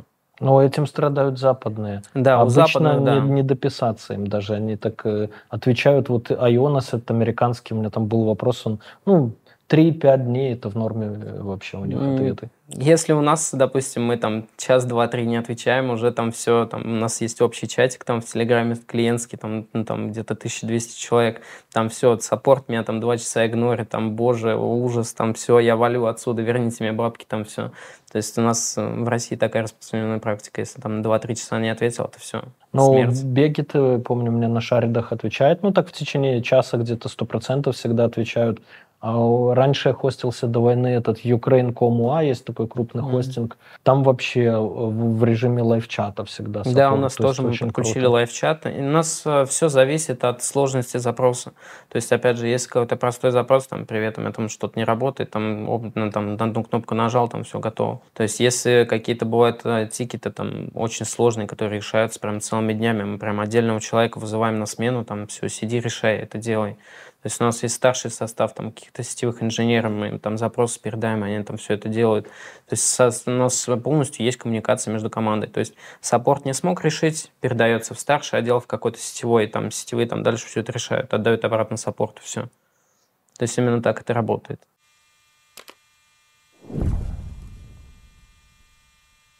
Планы развития. Ты как коммерческий директор должен, в принципе, помимо стратегических там, целей и задач компании, ну, определять как-то ее видение и шаги для ее достижения. Вот что бы ты сделал или что вы уже делаете, чтобы вот, достичь хотя бы размера, там, ну, приблизиться к топам рынка? Да, конечно же, как я и говорил ранее, у нас очень амбициозные планы. Ну, если мы говорим откровенно... Хотелось бы. Ну, я могу сказать, да, то есть у нас есть, э, во-первых, э, в планах, ну, скажем так, достаточно масштабных, да, во-первых, дописать панель, потому что это единственная часть нашего механизма, которая написана не нами. И это нас очень сильно угнетает, потому что нету никакой альтернативы до той панели, которую мы сейчас используем. И мы оказались в неких таки, ну, некими такими заложниками обстоятельств, да. И сейчас, конечно, мы скрупулезно, то есть, ну, планируем дописать панель, э, стать, скажем так, абсолютно независимыми, да, то есть от каких-то третьих лиц. Э, естественно, у нас в планах открытие своего ДЦ, да, то есть у нас идет в этом э, направлении работа, как я уже сказал, да, то есть расширять парк оборудования, ну и, соответственно, продвигать вот этот бренд Aeza. Мы, кстати, зарегистрировали товарный знак, ну, то есть он сейчас регистрируется уже достаточно давно. То есть я это вижу как не просто хостинг, да, то есть я это вижу как некий бренд, и не хотелось бы говорить каких-то громких слов, да, пока еще как бы мы там не начали работу, но определенно могу сказать решительно, что у нас карта расписана очень смело. Да. Исходя из того, как мы решаем текущие задачи, исходя из того, как мы растем, я, в общем-то, почти убежден, да, вот в нашем успехе. Если, в принципе, мы не будем ослаблять усилий, если в таком же темпе мы будем работать, а я не вижу как бы, да, преград к тому, чтобы это делать, и если, конечно же, будет пополняться количество наших единомышленников. Потому что кадры мы с тобой обсудили, да, но в любом случае вопрос всегда открыт, как бы, да. Каждый отдел, который у нас сейчас есть, он очень сильно загружен. То есть он действительно работает и работает, не покладая рук. И в этом плане я скажу, что мне очень повезло с командой, в которой я работаю.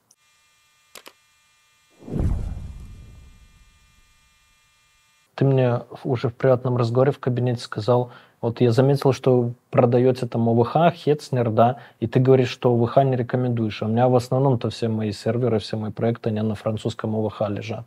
Почему ты его не рекомендуешь и почему ты отдаешь приоритет Hetzner? Именно не могу сказать то, что у меня есть какой-то там хейт к о вэ ха, но именно правило, как правило, у нас показывает практика, именно наша практика работы с ними, она достаточно проблемная. У нас там проблема появилась то, что мы не можем данные человека вернуть, у человека огромный проект висит там. Мы пишем им саппорт, верните данные, они говорят, ваш сервер удалился, и там проблемы с оплатами и прочее там.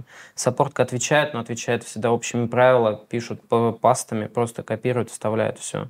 То есть у них именно такое вот. То есть проблема с поддержкой. Проблема с поддержкой, проблема с оплатой, блокировка аккаунтов и прочее. А по цене, если сравнить? По цене сравнить, ОВХ очень дешевый. ОВХ дешевый, ну, уже там практика показывала то, что он там когда-то горел, но это ладно, это, так скажем, мем так локальный, то есть... То, что он горел, ладно, это единственный инцидент, но если исключить именно этот инцидент, то, что они продают лоу-кост, это очень плохо. Нет, нет ни защиты. Все, кто говорит, что там есть защита, ее там нет абсолютно. Ну, я видел это в, в морфлотовских этих контейнерах. Да, ну, в контейнер, да, это лоу-кост считается. Ну, вообще, я, я видел, как делают ДЦ, прям достаточно качественные, там, с ДГУ, то есть там стоят генераторы, там, огромные, там, на там, полтора мегаватта, там, здоровенные возле этих контейнеров. Достаточно хорошо делать, но какого хайта сделали, это очень плохо. То есть у них именно есть очень большой оверселл. И а это большая проблема. А если сравнить Hetzner и ОВХ по цене, кто дороже? Ты говоришь, ОВХ лоу-кост, Hetzner дороже выходит еще. Hetzner, да, чуть подороже выходит. Но у них тоже, кстати, бывают проблемы, хотя, да, все мы знаем немецкая там надежность, бэ эм вэ и так далее, педантичность и т.д. и т.п. Но он, глаз бога, там до двадцать четвёртого февраля хостился в Hetzner, и два, там где-то сутки, наверное, может, полутора, глаз бога лежал, потому что просто экскаваторщик где-то, блядь, перебил кабель Hetzner. То есть бывает опять такое. Же, это человеческий фактор. Я хотел, наверное, в следующем где-то поговорить об этом, но я расскажу об этом сейчас по поводу вот таких моментов, по поводу там кабельщик перебил там кабель, там магистраль, там и так далее, там сгорел ДЦ. Хочу поговорить про эс эл а. эс эл а это, то есть, безотказная работа хостинга, везде там пишет эс эл а девяносто девять — девяносто восемь процентов. На мой взгляд, далее. Просто Hetzner в этом, ну, у них должно было быть два дублирующих где-то независимо кабеля, один там в пятидесяти mm. метрах от этого, нет? Ну, может быть, да, может быть, они сейчас сделали после такого случая. Но вот конкретно в случае всех хостингов абсолютно ни один хостинг не предоставит а, тебе стопроцентной гарантии, стопроцентной работы. Ни один хостинг. Всегда есть какой-то человеческий фактор. Все хостинги падают. Если хотя бы один хостинг напишет о том, что он безотказный, он всегда будет работать, там вечный тариф или еще что-то, бросайте в него камни обязательно. Потому что всегда есть человеческий фактор. Пробежит там а, мышь, а, перегрызет кабель, а, экскаваторщик тебе там, переломит магистраль, сгорит ДЦ, у тебя бракованный там диск будет, бракованный процессор, какая-то еще что-то там, любые факторы будут, лишь бы это все не работало, все идет против нас. Прогресс пока еще не дорос до такого, чтобы у тебя оборудование работало двадцать четыре на семь, нон-стоп. Всегда будет что-то. Ну, это то, что мы называем, ты просто сказал эс эл а, да, а мы, как обыватели, называем это аптайм. Ну, да, ну, аптайм, да, должен быть всегда высокий, любой хостинг стремится к аптайму сто процентов в uh-huh. любом случае, да. Но, опять же, любой человеческий фактор, то есть, либо у тебя диск бракованный, э, такое, что часто случается, то есть, э, и все, ты ничего не можешь делать. Данные утекли, сервер мертв, соответственно, надо вызывать инженеров, а это не две-три минуты, вызываешь инженеров, они там берут там, запасной диск. Ну, потому что это железо, да. это же не это поменяешь железо, да, через да. ремоут-десктоп. Да, то есть в любом случае мы не можем предоставить, ни один хостинг не может предоставить стопроцентной гарантии. Поэтому везде пишут девяносто девять — девяносто восемь процентов аптайм.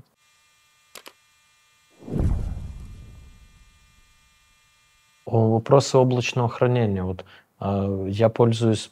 ну, по долгу службы там это видео сливать, и т.д. и т.п. Ну, Яндекс.Диском, естественно. Иногда, если у нас монтажеры где-нибудь из-за границы, многие переехали, а Google Диском чуть реже пользуемся. Но облачное хранение всякие развивают прям, ну, десятки и, наверное, сотни компаний на российском, вообще международном рынке. Вот тоже АВХ мне недавно присылала сертификат бесплатно, как бы кредит двести евро на облачное свое хранение. Угу. То есть смотрите ли вы в эту сторону? Если не смотрите, то почему? Смотрим. Я его, к сожалению, как бы, да, не озвучил. Конечно, смотрим. Более того, как бы это тоже максимально приближенная такая задача, да, начать, то есть э, вот эту историю. Но опять же, здесь просто мы касаемся разработки, а в плане разработки нам как раз-таки очень не хватает, то есть, ну, кадров, потому что ребята сейчас работают, и э, ну, у них очень сильно, ну, скажем, на месяца два-три точно расписано, как бы, да, то есть, ну, э, их roadmap. Ну, безусловно, мы займемся этим. То есть тут вопрос просто когда, при каких обстоятельствах. Но это у нас точно есть. А на чем там делаются деньги? Образно на том, что ты жесткий диск, там, он тебе обходится гораздо дешевле, чем ты по частям продаешь, да? Да, да, конечно. Какие нестандартные шаги ты делал сам и с командой за последний год, чтобы выделиться среди конкурентов? Это просто нестандартное решение. Это решения, которые несут с собой определенные риски. Я, безусловно, не один принимаю решения, да, то есть в нашей команде. И это, кстати, тоже одно из наших преимуществ. У нас формат группового сознания. Обычно все идеи, как бы, да, там они одобряются. Бывают истории, когда у нас возникают какие-то споры. Но в сухом остатке какие-то решения, вот, скажем, по тому же оборудованию, да, то есть это был определенный риск. Почему? Потому что вот эти процессоры Ryzen, да, так использовать, как используем мы, не использовал еще никто. И когда мы закупили определенную партию оборудования, достаточно большую, мы начали ее модернизировать. С точки зрения финансов, это, наверное, можно назвать безумием.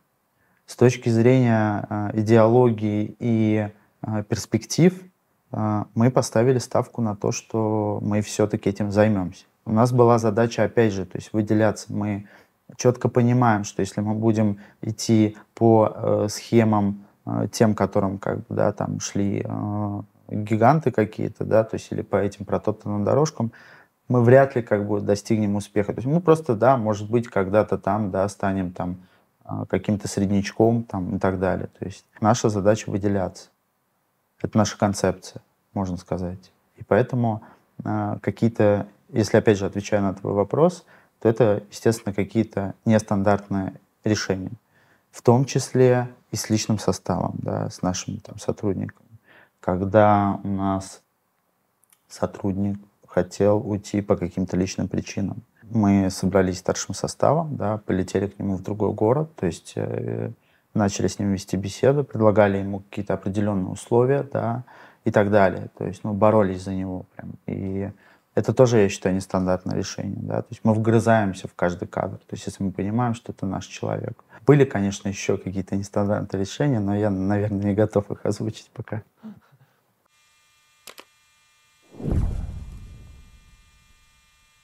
Хостинги периодически взламывают, и я по юности этим грешил.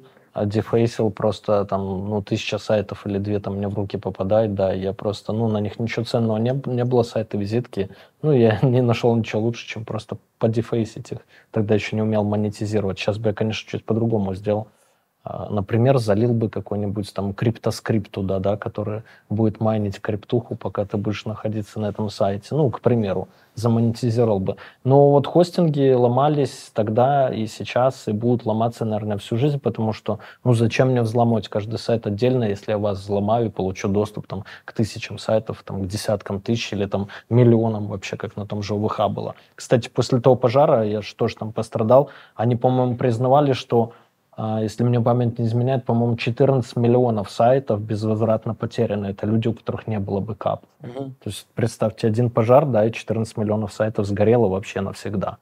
Вот, так что бэкапы всегда держите и на физических дисках тоже. То есть в нескольких местах регулярно. У нас тоже было бэкапы, ну, вроде как и есть, но периодичность их стоит там раз в два месяца. То есть, конечно, и потом всякие инциденты. Но вот как часто взламывают вас именно? Пытаются взломать именно инфраструктуру самого хостера? Достаточно часто. Именно взломы, именно конкретно взломы пытаются часто сделать, но, как правило, все такие моменты пресекаются. По поводу досов, досы идут двадцать четыре на семь, я уже об этом говорил. Именно взломы, попытки какие-то, бывали какие-то фейки, бывали какие-то не фейки. Но у нас, опять же, я говорю, у нас в команде все двадцать четыре на семь работают, у нас всегда есть кто-то на смене, либо из сетевиков, либо из саппортов, всегда кто-то есть, и всегда это видно. У нас есть панель управления, в которой там управляются вэ эм-ки. То есть там у нас там был недавно случай, мы смотрим там от имени клиента, клиент в чат скидывает, там, что это такое, там, скидывает, пожалуйста, запустился скрипт. Мы смотрим, думаем, что это за скрипт. Мы скидываем все в старший состав, ребята все это обрабатывают, мы там все полностью оффаем, чтобы предотвратить взлом. Оказалось, что это просто баг панели управления. Опять же, ну, так скажем, стоит э, перестраховаться. Именно попыток взлома конкретных не могу сказать, сколько было, но было достаточно много. Ну, примерно периодичность раз в два месяца. Ну, не часто. Ну, относительно плюс-минус, но какие-то серьезные моменты бывали. Но, как правило, все пресекается. Самое технически уязвимое вот к тому же взлому, да, место любого хостера. Панель управления. Мы не берем, что физически кто-то там маски-шоу образно или грабители в дата-центр зайдут и все твои сервера вынесут. Да? Я, имеется в виду ха да, ха хакерский момент. Удаленный взлом, да. Удаленный взлом, но опять же, да, через панель управления всегда можно что-то сделать. Если будет какой-то баг в панели, то это все, хостинг мертв. К сожалению, у нас на рынке в России панели управления очень мало, поэтому мы вот сейчас занимаемся тем, что пишем свою, но это пока что мало реализуемо. Ну, ну а вообще какие панели? То есть я юзал там и эс пи, потом FastPanel в некоторых В некоторых проектах у нас есть. FastPanel это немножко не то. Есть. Да, есть, да. Но, как правило, все именно ай си пи пользуются. Угу. Больше у нас нету никого. Именно в России нормально.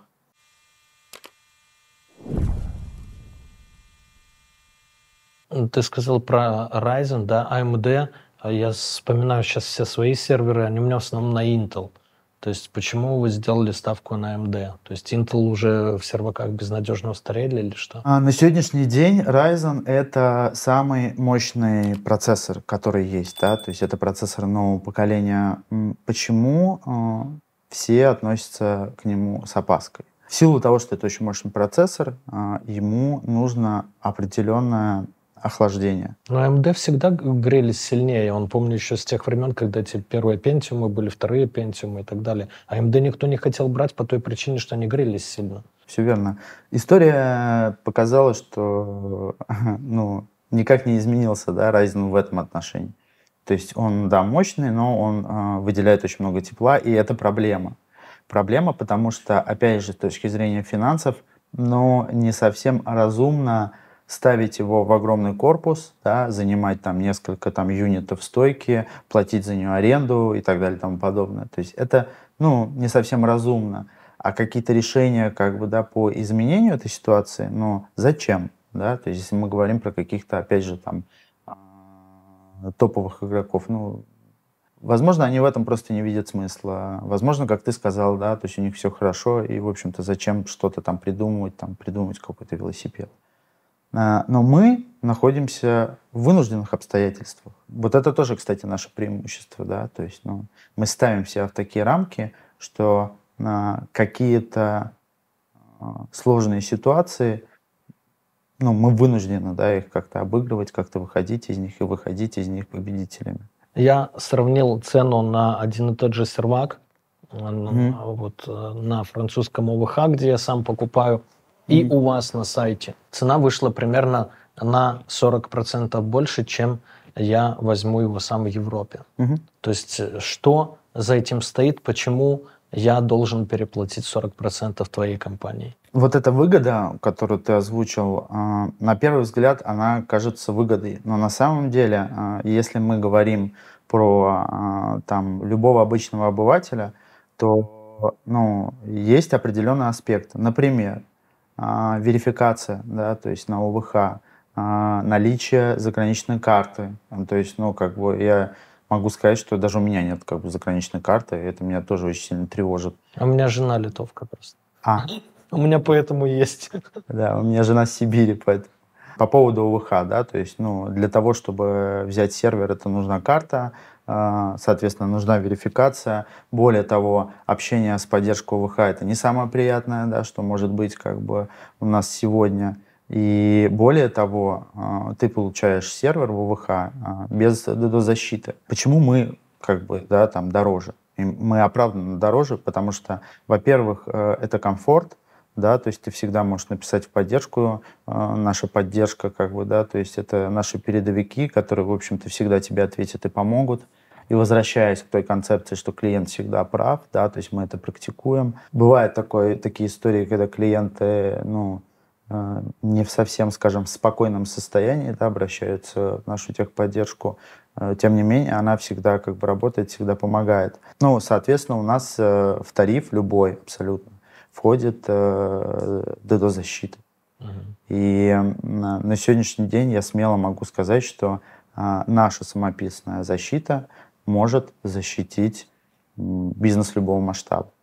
Абсолютно. Означает ли это, что я, допустим, если хочусь у вас, да, я плачу, окей, там на тридцать-сорок процентов дороже, но меня вообще не волнуют проблемы доса. То есть я не должен там подкручивать Cloudflare, когда у меня атака пошла, не должен включать там андер-атак режим, допустим, или подкручивать свои правила, или включать тот же, отдельно оплачивать там пятнадцать долларов дос-гвард, к примеру. То есть все ложится на ваши плечи. Абсолютно верно. То есть здесь люди просто переплачивают за комфорт, за удобство и за безопасность. Короче, вот. За встроенный антидос, по сути. Да, да, по сути, за встроенный антидос. И опять же отмечу поддержку.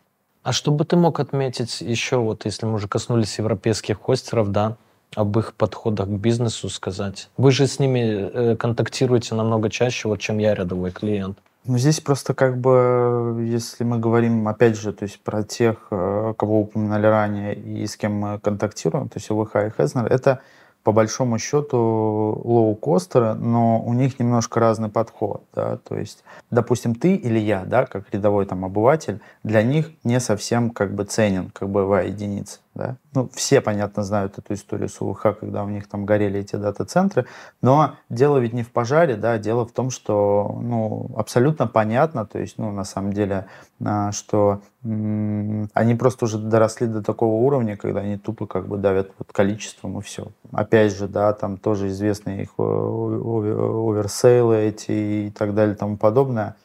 Что я могу сказать в конечном итоге? Но мне не совсем нравится их подход. Если выбирать между о вэ ха и Hetzner, мне нравится больше Hetzner, просто потому что, опираясь на свой опыт, да, то есть я лично имел с ними дело, да, то есть я даже звонил им, и, честно говоря, во-первых, я дозвонился, во-вторых, я э, решил вопросы с девушкой, которая говорила на немецком языке. А ты не говорил? И я не говорил на немецком языке. То есть мы как-то на ломаном английском, да, то есть могли найти э, там причину моего звонка, да, то есть, и, и более того, она ее решила, что меня удивило, потому что я, честно говоря, не надеялся на эту историю. С о вэ ха э, тоже имел дело, но э, ну, я говорю, что у меня может быть какое-то просто предвзятое к ним отношение, вот и все. В плане Hetzner, э, в плане модели бизнеса, ну, тут понятно, что у них как бы все хорошо. Просто у них э, немножко другая история, да, у них абсолютно другая история, там, их развитие, абсолютно другие обстоятельства. То есть, ну, мне как бы даже сложно, да, как-то их сравнивать или там ставить какую-то отдельную категорию. На сегодняшний день это просто очевидно, что очень крутой, крупный хостер, да, он лоу-костер, но при этом там за свою цену он дает, в общем-то, нормально, адекватные, как бы, да, там, услуги. Другое дело, опять же, что такому обывателю, как ты или я, обычному, да, то есть, ну, зачем иметь дело, как бы, да, с Hetzner напрямую, если там, условно, можно разместиться там на той же Аезе, и, и, ну, может быть, да, окей, как бы, если там посчитать где-то даже ты там чуть-чуть переплатишь, но тут надо понимать, что ты за эти деньги получаешь, потому что люди, когда гонятся за низкой ценой, потом в итоге остаются как бы у разбитого корыта, да, и не понимают, то есть, ну, как там, там, утеря там данных, да, там, или еще какие-то там истории с падениями, там, и так далее. То есть э, здесь надо понимать, какая у тебя стоит задача, да, то есть, ну, ты, как, допустим, клиент, какая, какую, какую, какую задачу тебе нужно решить, исходя из этого уже какое-то решение принимать. Это есть у Caterpillar. То есть те же тракторы делают, допустим, и John Deere, и японский там какой-то джи си би, не помню на J какое-то mm-hmm. название, и Caterpillar, и даже там э, Минский тракторный завод, да.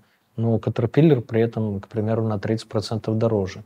И они просто объясняют, это показательный просто пример из всех маркет... книжек по маркетингу, что да, вы платите больше на тридцать процентов, но а вы платите за великолепную поддержку, а там двадцать четыре семь, допустим, вы платите за то, что запчасти всегда в наличии, и ваш трактор там две недели не будет простаивать, вот. И, в принципе, за самый большой склад автозапчастей в мире, и плюс за то, за то, за то, и за э, повышенный там продленный гарантийный период, не год, допустим, а два, ну, к примеру. Вот. И когда все это объясняешь, ну, в принципе, клиент считает, чешет там затылок, да, и думает, ну да, окей, это обосновано. А иногда и необоснованно, иногда тебя просто красиво рассказали.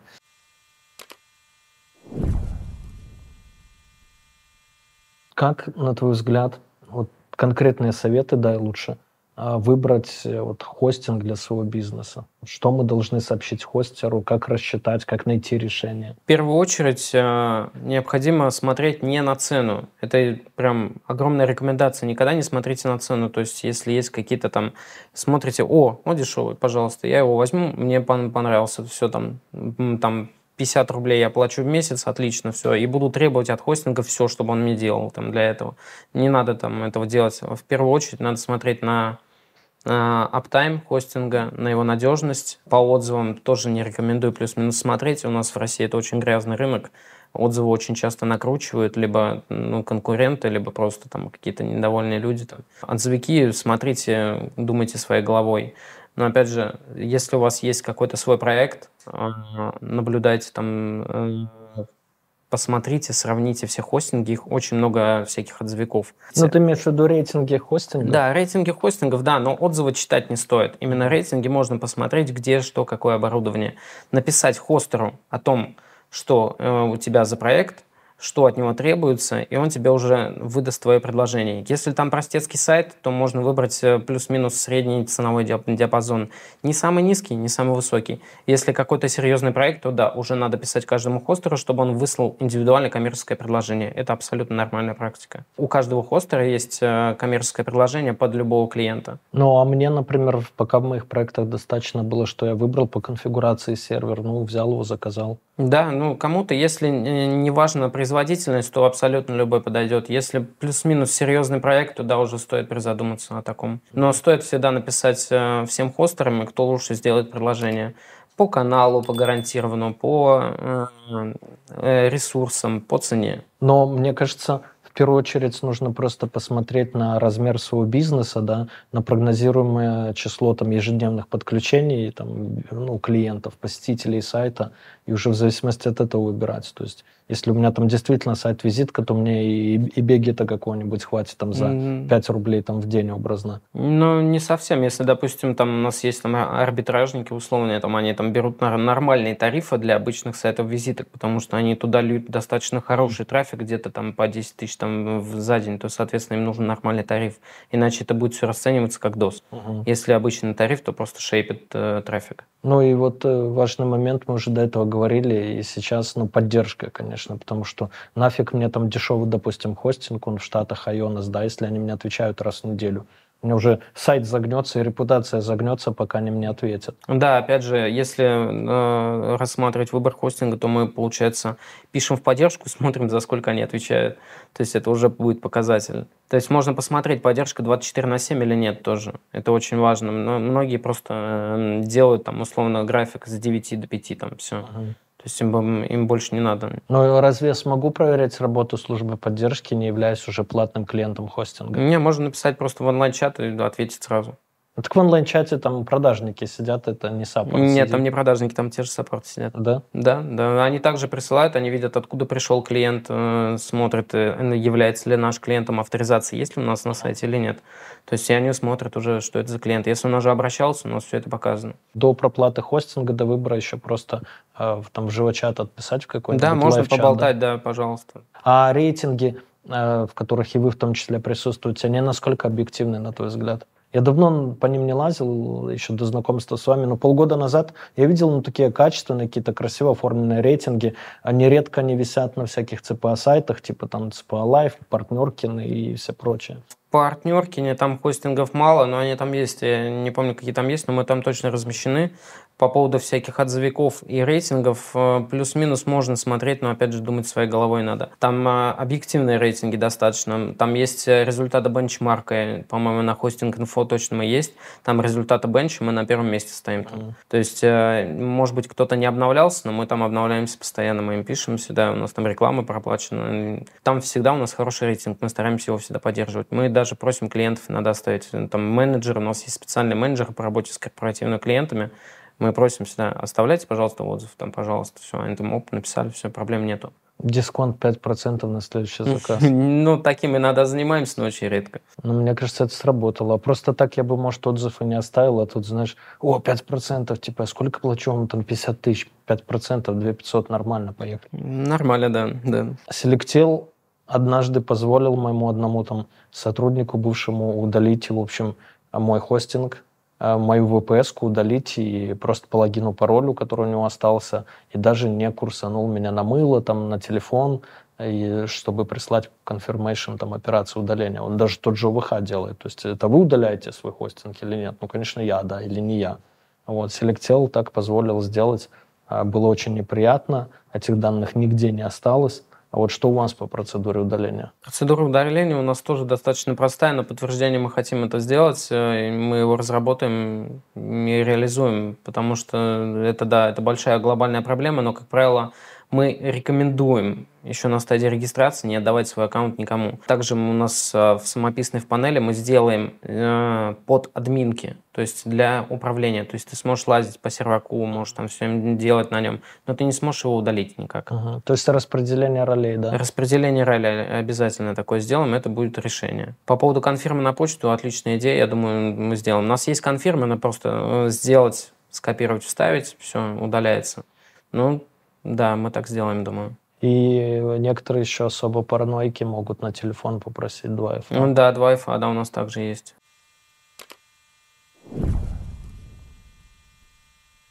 Багбаунти на вашем сайте я смотрел, то есть вы платите там до двухсот тысяч, в принципе, рублей, если цены там вдруг не обновились, за какую-то серьезную уязвимость. То есть удавалось ли хоть раз привлечь какого-то серьезного хакера и так далее, что он прям напрямую сливали уязвимости на вашем сайте? У нас, конечно, были истории, то есть мы даже выплачивали там баг-баунти ребятам. Это не сказать, что были какие-то там критические... То есть в баг-баунти, да, там есть определенные условия, они расписаны, да, в плане того, какой изъян ты находишь, да, и, соответственно, от уровня, как бы, критичности этого изъяна ты получаешь определенное вознаграждение. Не скажу сейчас, какое именно вознаграждение, но несколько раз ребята получали. И, честно говоря, ну, нас очень порадовала эта история. Почему? Потому что мы ее запускали на уровне стартапа, и это было тоже такое решение в плане того, что если наши, там, условно, ребята, да, что-то там упустили, у нас есть такая возможность, то есть привлечь, как бы, да, очень большую аудиторию для того, чтобы, как бы, да, там, найти какую-то уязвимость. И, ну, я считаю, что это очень крутое было решение. Это было решение принято не мной, а нашим, как бы, ну, скажем так, лидером, наверное. И оно дало свои плоды. То есть мы, естественно, как бы, то есть его оставили, и, и по сей день оно актуально. То есть мы будем очень рады, да, и благодарны, в том числе, если нам, там, условно, укажут, что, ребят, слушайте, здесь у вас уязвимость. Хотелось бы э, создавать какие-то партнерские отношения, да, с другими хостингами, но, к сожалению, пока, ну, то есть у нас не получается. Ну и, честно говоря, мы не пытались особо, вот, потому что, исходя из того, что я вижу сегодня на рынке, это некая такая стая рыб, которая готова друг друга сожрать. Задедосить, э, я не знаю, там, очень грязные какие-то методы используются, да, вот в этой сфере для того, чтобы просто потопить, как бы, да, там, какого-то там конкурента. Хотя я придерживаюсь другой идеологии, да, мне кажется, что если бы можно было создать какое-то определенное комьюнити, и, возможно, оно есть, да, просто я о нем не знаю, то можно было бы вместе расти и развиваться, я в этом убежден, да. Другое дело, что на практике у нас, к сожалению, пока этого нет, но все возможно. Мы всегда открыты, как бы, да, к чему-то новому. У нас нету каких-то установок, да, там, то есть каких-то императивных. Мы наоборот, как бы, да, то есть, ну, готовы пробовать что-то новое. Мы открыты как клиентам, э, так и конкурентам. Ну, мы начнем работу в этом направлении. Да, то есть мы бы хотели создавать какие-то ивенты, э, звать э, других хостеров, да, э, создавать какие-то комьюнити, и так далее, так далее, так далее. Делиться опытом, в общем-то, и целом. Я убежден, что даже в условиях такой конкуренции можно создавать какие-то партнерские отношения и при этом не терять профит. Маржинальность, ты о профите заговорил, маржинальность хостинг-бизнеса какая? Вот если отбросить все наклад, накладные расходы, комиссии платежных систем, риски, которые приходится закладывать из-за роста курса доллара постоянно, вот чистая маржиналка какая? То есть, может, может просто многим, вот кто, допустим, задумался, а не открыть ли мне свой хостер, может, не стоит туда и лезть? конкретно в этой сфере маржинальность, она на самом деле... То есть в других сферах, да, я работал в других сферах. Какие? Там строительство, стройматериал. Работал я достаточно долго, ну, в районе там шести лет. Я пришел вот с этой сферы, да, сюда. Я знаю там четкую маржинальность. И там история в том, что, допустим, ты не можешь заработать больше, потому что ты знаешь, что для того, чтобы создать определенный продукт, тебе нужно определенное количество его составляющих.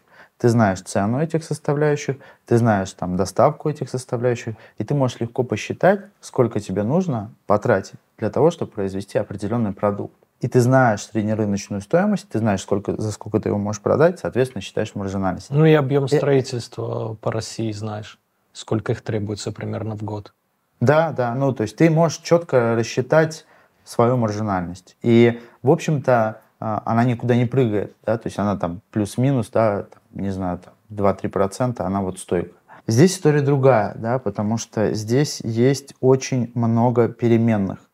И понятное дело, что э, есть люди, которые работают по одной концепции. Есть люди, которые работают по другой концепции. Вот в плане того, что э, можно оверселить, можно... Ну, много чего можно там делать, да, в этой сфере. Я не буду сейчас это все перечислять.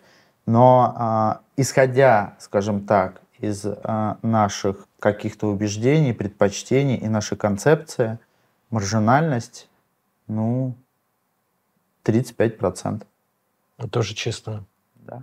Ну, более-менее. С другой стороны, тут видишь, тут есть куда расти. Ты раз наладил, там, два-три-пять лет потрудился, на какие-то рельсы поставил, и у тебя постоянно, если ты, если ретеншн там, клиентов сохраняешь, они продляют, продляют и продляют, да, то это, по сути, уже превращается в пассивный доход. Ты работаешь три-пять-семь лет, допустим, а потом у тебя уже капает по накатанной. И я думаю, именно по этой причине, что страховые компании, ну, страховые, может, неудачные, например, вот те же о вэ ха, Hetzner и так далее, годами, ну, просто развиваются и становятся крупнее, крупнее, крупнее год от года. И тут еще есть, а, знаешь, какой порог такой, ну, вот меня устраивает все, да, может, не сильно там, допустим, на о вэ ха устраивает, но я уже там. Блин, это мне перенести с выделенного сервера там весь софт, настроить там на другой, тоже своеобразный порог, и мне проще э, годами оставаться там, с чем-то мириться, с какими-то недостатками, чем вот пробовать новое. Ты, наверное, это еще тоже такое вынужденный ретеншн, вынужденное сохранение клиента, когда ему просто, ну, обломно уйти от вас, а вы все время получаете деньги. Да, кстати, вот по поводу этой истории, которую ты затронул, да, о том, чтобы там перенести всю эту историю, мы предоставляем такую услугу. То есть мы все вот эти как бы хлопоты, да, там по переносу там данных и так далее, мы все берем на себя. Вот в плане того, что там пробовать новое, э, к сожалению, очень мало клиентов, которые приходят с запросом. Ну, да, там, на, скажем так, вот из того, что я наблюдаю, вижу, очень мало клиентов как бы, да, проявляют активность. То есть э, когда мы рассказываем, да, все то, что мы можем предоставить, или когда мы рассказываем о том, что, слушайте, ну, там, начинаем общаться, когда вот человек говорит, и в колокейшене вот это самая распространенная история, да, это все переносить, это у меня там все. Мы как бы берем всю эту историю на себя, да, то есть и на... Нам... Вот на вашем сайте этого нигде не увидел, кстати. Можно даже тебе заплатить баг-баунти. Багбаунти. Ну, да, да. Наверное, мы это, естественно, добавим, как бы. То есть, ну, но это но... просто важно. Вот видишь, я, может, хотел бы перейти завтра к вам, но для меня обломно. Угу, угу. Это, да. Это не WordPress-ник перенести, у меня там посерьезнее проекты. Да, вот Beget, кстати, у себя, у них есть там, ты прям на видном месте видишь, что они тебе переносят сайт. И они прям цмс-ку тебе разворачивают, и все, говорят, там, ну, час где-то, вот WordPress сайта я переносил, а, ну, час-полтора, и он уже развернут прям. Mm-hmm. А им архив всего лишь скидывают. То есть и об этом нужно прям кричать, что вот переходите к нам, мы вам дадим, например, на первый месяц там огромный дисконт, к примеру, бесплатно перенесем ваш бизнес. Mm-hmm. Вот, это важный момент.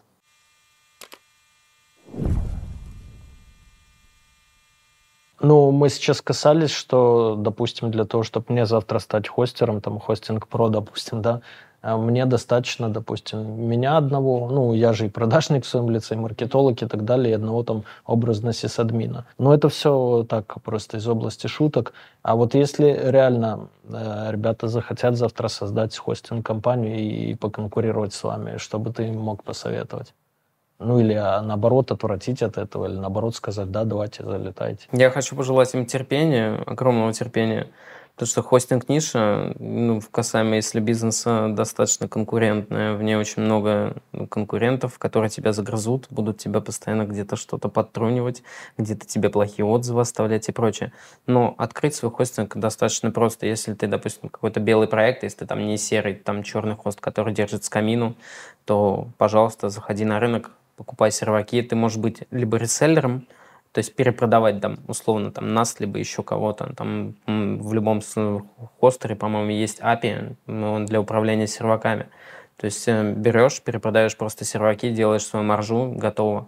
Либо покупаешь свои серваки, свои сети, пожалуйста, в путь. Но, опять же, для этого нужно разработать сайт, сделать панель, все это настроить, настроить распределение, настроить, как ты это будешь делать. И, опять же, продвигаться по рынку хостинга достаточно сложно в плане рекламы. Перенасыщена везде реклама. Я вот именно занимаюсь там контексткой какой-то. Очень сложно продвинуться среди каких-то гигантов ай ти. Потому что, там, если мой коллега упоминал уже до этого, рынок этот закостенел уже, на самом деле, которые сидят гиганты, они там осели, они там и сидят, все, и они не развиваются никак абсолютно.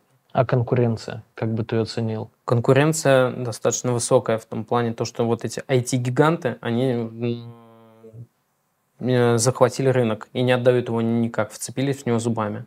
И вот молодым компаниям с какими-то там инициативами, там, амбициями не дают пройти никак, ни в какую. В том же Selectel, о котором мы сегодня упоминали, я просто читал, у них деньги там этого Мерилашвили, который вот с дуром в ВК вкладывался uh-huh, и так uh-huh. далее. То есть, ну, естественно, это очень крупные игроки, и все, которые держат э, свои цоды. Но при этом всем, я же говорю, то есть я лично от Selectel остался не в восторге. Первый момент, вот это удаление бесконтрольное, без подтверждения. И второй момент, как только начинается дос, да, твой сервак просто отключают и все, и пишут, у вас дос. Вот, или вообще не пишут. Но чаще пишут, конечно. Это тоже никуда не годится, но дайте какое-то время там разобраться. Потому что даже когда ты атаку отбил уже, еще э, проходит там полчаса, час, пока ты допишешься, что атака остановлена, верните назад. То есть это все в ручном режиме происходит. Вот и хостинг вроде бы крупный, да, но мой личный опыт с ними, ну, был негативный. Таков рынок хостинга в любом случае. Открываешь свой хостинг, если ты маленький какой-то хостер, хочешь обслуживать клиентов, ты, если захочешь как-то дорасти до среднего уровня, у нас вот э, на рынке хостинга есть... Огромный сегмент, это вот там Selectel, там еще кто там, там Web, там FirstVDS, вот они там сели там и сидят, все. Мелкие хостеры, которых просто тьма, просто ты сидишь и думаешь, какой хостинг выбрать, и ты просто смотришь, а их реально тьма, и не знаешь, куда залезть-то. Идти к Selectel к этому, но непонятно, что там, типа там тоже реально там много своих подводных камней. Или к маленьким хостерам, которые реселят хер пойми кого. То есть среднего сегмента очень мало. Вас бы ты к какому отнес? Переходящий от маленького к среднему. Но у нас очень большие амбиции в том плане, то, что мы немножко со свежей головой, мы не деды, мы молодые ребята, мы готовы там с клиентами пошутить и еще что-то, мы не общаемся там на каком-то там официальном языке. Я там и матом могу с клиентами поболтать, я могу с ними по телефону поболтать, там, там стримы запустить, еще что-то там пошутить. Там. Да, мы реально делаем какие-то акции такие, которые не делает никто. Реально я таких нигде не видел. Ну, мы достаточно смелые в этом плане. Там у нас, наверное, к моменту выпуска этого видео уже, надеюсь, эта акция запустится. Мы запустили, ну не акция, так скажем, по всей России. Вот у нас сотрудников реально по всей России очень много. И мы запустили по всей России акцию «Аеза закладки» называется. Мы mm-hmm. спрятали наш мерч, вот такой, э, там промокоды, наличку и прочее по всей России. И выложили координаты, ну, как вот в, в лучших временах, так скажем. в лучших как магазинах. В лучших домах Парижа и Лондона. Да, да, да, да, да. Угу. Вот. И э, чтобы клиентам, ну, так скажем, нашу аудиторию взбодрить. Ну, ну, кто такое делает? Да никто. А заодно вычислить, сколько из них наркоманов. Знакомых о том, как искать закладки по координатам. Я сам никогда не искал. Я бы, короче, не нашел, если честно. Потому что я как-то пробовал ставить координаты в этот, ну, в карту. Там. В навигатор я, короче, сразу начал в этот, в навигатор вставлять, mm-hmm. потом в карту. Я вообще нифига не понимаю. Но потом кое-как смог. Конкуренцию, если оценить по десятибалльной шкале вот в сфере хостинга, а ты бы насколько оценил? Относительно товарки, я думаю, плюс-минус на семерочку. десять это, ну, не прям, ну, семерочка, потому что в товарке я варился когда-то, но товарка это прям дичь. Ну, хостинг это семерочка. Прям твердо. А как ты сам попал именно в хостинг-компанию? В хостинг меня взяли туда как именно маркетолога-рекламщика, именно с тем опытом, которым я был. Я раньше продвигал там еду и прочее, там по контекстке. И про... В общем, у меня была свежая голова в хостинге, я пришел туда, ничего не шарил. Мне предложили, я попробовал, разобрался, пожалуйста, все. Я в команде. И теперь я старший главный маркетолог.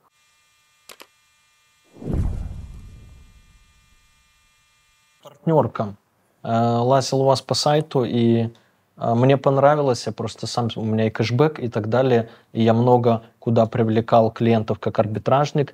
Меня бесит, что пишут там, вы получаете, допустим, деньги только первый год, допустим, либо получаете там постоянно, но первый год нормальные бабки, а потом мизер какой-то.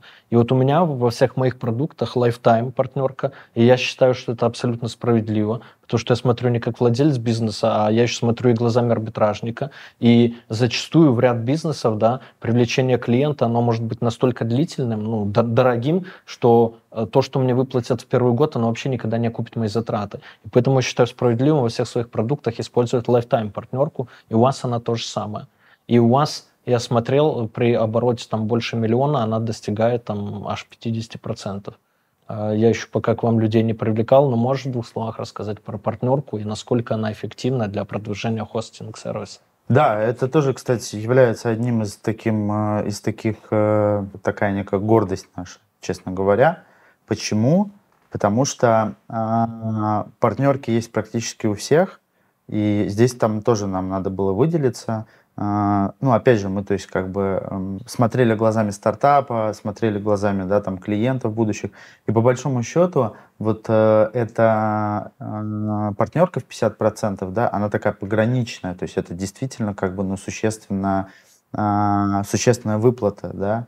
Но здесь опять мы как бы делаем выбор в сторону клиента. Есть некие наши конкуренты, на которых мы смотрим, и так или иначе, как бы мы, скажем так, не извивались и не танцевали, как бы перед клиентами, они выбирают, да, там, ну, по тем или иным причинам, как бы, да, там, большую репутацию, скажем так, да, потому что когда мы начинали, а это было совсем недавно, да, то есть... Сколько лет назад? Меньше двух лет, да, то есть нам меньше двух лет, кажется, что гораздо больше, потому что мы каждый день как бы, да, трудились в поте лица, и первое время, конечно, мы там, ну, выгрызали этих клиентов, делали это самостоятельно, да, то есть мы там вплоть до того, что там приходили к людям знакомиться, да, рассказывали о себе, предлагали там бесплатное размещение, то есть просто попробовать, да, просто попробовать, потому что мы были уверены, во-первых, в своем продукте, мы закупили свое оборудование, что важно, да, то оборудование, за которым мы можем нести ответственность и предоставлять там, да, там услуги, которые мы хотим предоставлять. И, конечно же, партнерка была таким э, неким э, тузом в рукаве, потому что партнеркой как бы особо никого не удивишь, но партнерка в пятьдесят процентов это звучит здорово. Ну, конечно, мы там выстроили такую определенную пирамиду. Э, у нас нету, к сожалению, пока таких рефералов, которые как бы получают пятьдесят процентов, есть, которые очень близки к этому. И я скажу на сегодняшний день, что в общем и целом очень доволен. Да? То есть, сколько а... всех клиентов приходит по партнерке? Не так много. То есть я не скажу, ну, наверное, не более там тридцати процентов. Ну, это и так порядком. В целом, да, как бы, но э, для меня, допустим, как бы, ну, непонятно, почему люди, некоторые, не пользуются этим инструментом, да, казалось бы. Хотя есть и те, которые, как бы, ну, пользуются слишком активно, да, создают мультиаккаунты, как бы, мы, ну, естественно, мы это видим, как бы, иногда блочим, иногда даже не блочим, да, то есть, ну, забавно просто за этим, за всем наблюдать. Но, тем не менее, ну, есть существенный процент клиентов, которые этим не пользуются. Ну, может, просто как бы неинтересно, да. С другой стороны, понятно, что эта партнерка, она заточена под определенный тип людей. Ну, под арбитражников, под владельцев собственных рейтинг-сайтов, рейтинг-ви пи энов, рейтинг-хостеров, там, ну, где пасется целевая публика, в первую очередь. Да, да, все верно. Поэтому, ну, возвращаясь, да, к вопросу об этой рефералке, то есть мы ее просто создали, потому что мы хотели, ну, в этом аспекте быть лучше других. Ну и здесь самое классное э, про партнерки, да, ну, во-первых, лайфтайм, а самое классное в диджитал-продуктах, вот неважно, продаешь ты ви пи эны, допустим, хостинг или еще что-то, что клиенты постоянно возвращаются, они постоянно проплачивают. И ты, по сути, привел клиента один раз в тот же ви пи эн, там, а можешь пять-десять лет там вообще, пока он не отвалится, ну, кормиться с этого. Я когда лил там в детстве трафик на адалт, на фарму и так далее, я всегда предпочитал, хотя в моменте по си пи эй, там, да, ну, за единовременную регистрацию тебе там, может, сорок долларов выплатят, а по рефшаре мне получается, там, не знаю, пятнадцать. Но это пятнадцать может на протяжении там нескольких лет, и в конечном счете я с этого заработаю триста. И последний вопрос. Нужна ли реклама, вот ты как развиваешь диджитал-продукт, да, хорошему продукту? Я считаю, что реклама нужна. Я опираюсь исключительно на свой опыт, и я знаю точно, что какой бы ты уникальный продукт не создал, опять же, это мой опыт. Для того, чтобы его попробовали, тебе нужна реклама. Особенно, если ты ноунейм, да.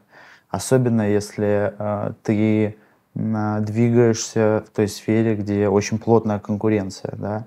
И понятное дело, что тебе нужна реклама. И, кстати говоря, рекламный отдел у нас — это очень сильная составляющая в качестве сотрудников и в качестве финансовых затрат. То есть это такая существенная, скажем, весомая наша часть, движущая часть, казалось бы.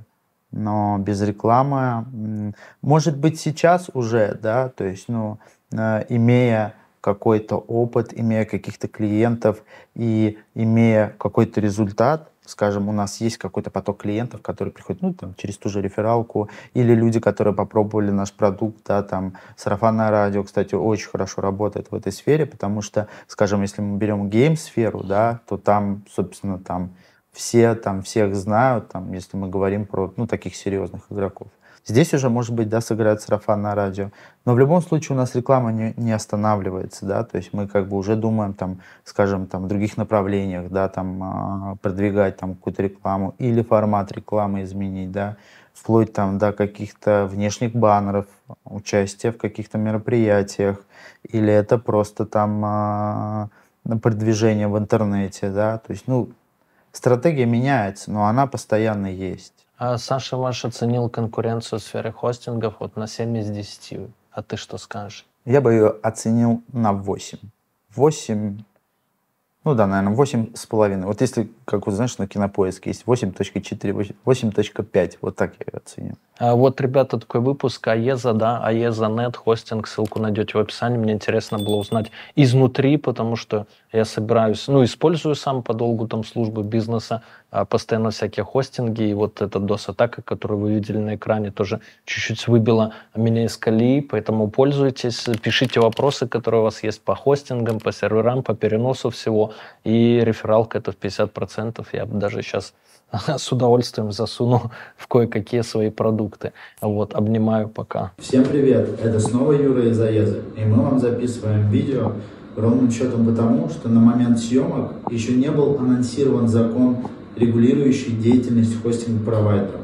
Ровно через два дня после съемок Госдума анонсировала закон, принятый в третьем чтении, что с первого декабря будет регулироваться деятельность хостинг-провайдеров на территории России. Какие же коренные изменения будут внесены в деятельность хостинг-провайдеров? Итак, первое – это э, реестр Роскомнадзора, куда нужно будет обязательно подавать заявку всем хостинг-провайдерам, которые осуществляют деятельность на территории РФ. В случае, если первого февраля какого-то хостинг-провайдера не окажется в этом списке, то деятельность его в России будет запрещена. Далее, хостинг-провайдеры теперь будут обязаны предоставлять данные в правоохранительные органы, ФСБ, МВД и другие, и другие правозащитные организации. Но в общем-то и целом хостинг-провайдеры так и поступали раньше. Да? В чем разница? Если раньше предоставлялись данные по запросу МВД, ФСБ или Интерпола, то сейчас хостинг-провайдер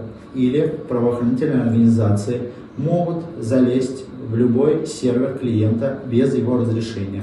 И это является основным, основной разницей. Что касается аутентификации и идентификации клиента. Теперь каждый клиент, который пользуется российским хостинг-провайдером, должен будет предоставить свои полные данные, паспортные, паспортные данные, контактный телефон, корректный имейл, а также пройти верификацию либо двухфакторную, либо любую иную. Что же это значит? Это значит, что теперь наши клиенты могут пользоваться хостинг-провайдером через парагосуслуги. Что касаемо вообще в принципе деятельности хостингов в России, да, они теперь будут заточены по, под законопроект о Рунете. И на практике это означает, что любой хостинг-провайдер теперь не имеет права работать или осуществлять свою деятельность с другими западными или любыми иными э, хостинг-провайдерами, которые э, осуществляют свою деятельность не на территории.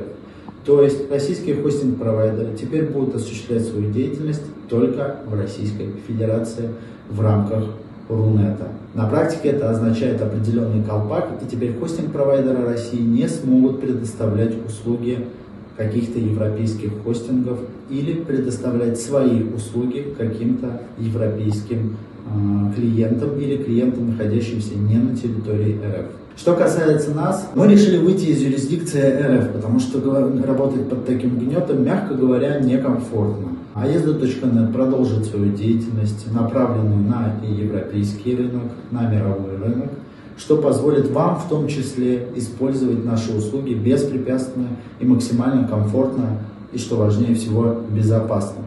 Следите за нашим телеграм-каналом, мы там опубликовываем самую свежую и достоверную информацию. Всем мир! Это люди. Расскажу тебе тысячу схем, умножить на два, сделать профиль. Люди. Я давно был и я на слуху, теперь я сижу тебе напротив. Люди. Это наш мануал, которому кто-то решит заработать. Люди. Это люди про, только твой мой жизненный опыт. Люди. Расскажу тебе тысячу схем, умножить на два, сделать профиль. Люди. Я давно был и я на слуху, теперь я сижу тебе напротив. Люди. Это наш мануал, которому кто-то решит заработать. Люди.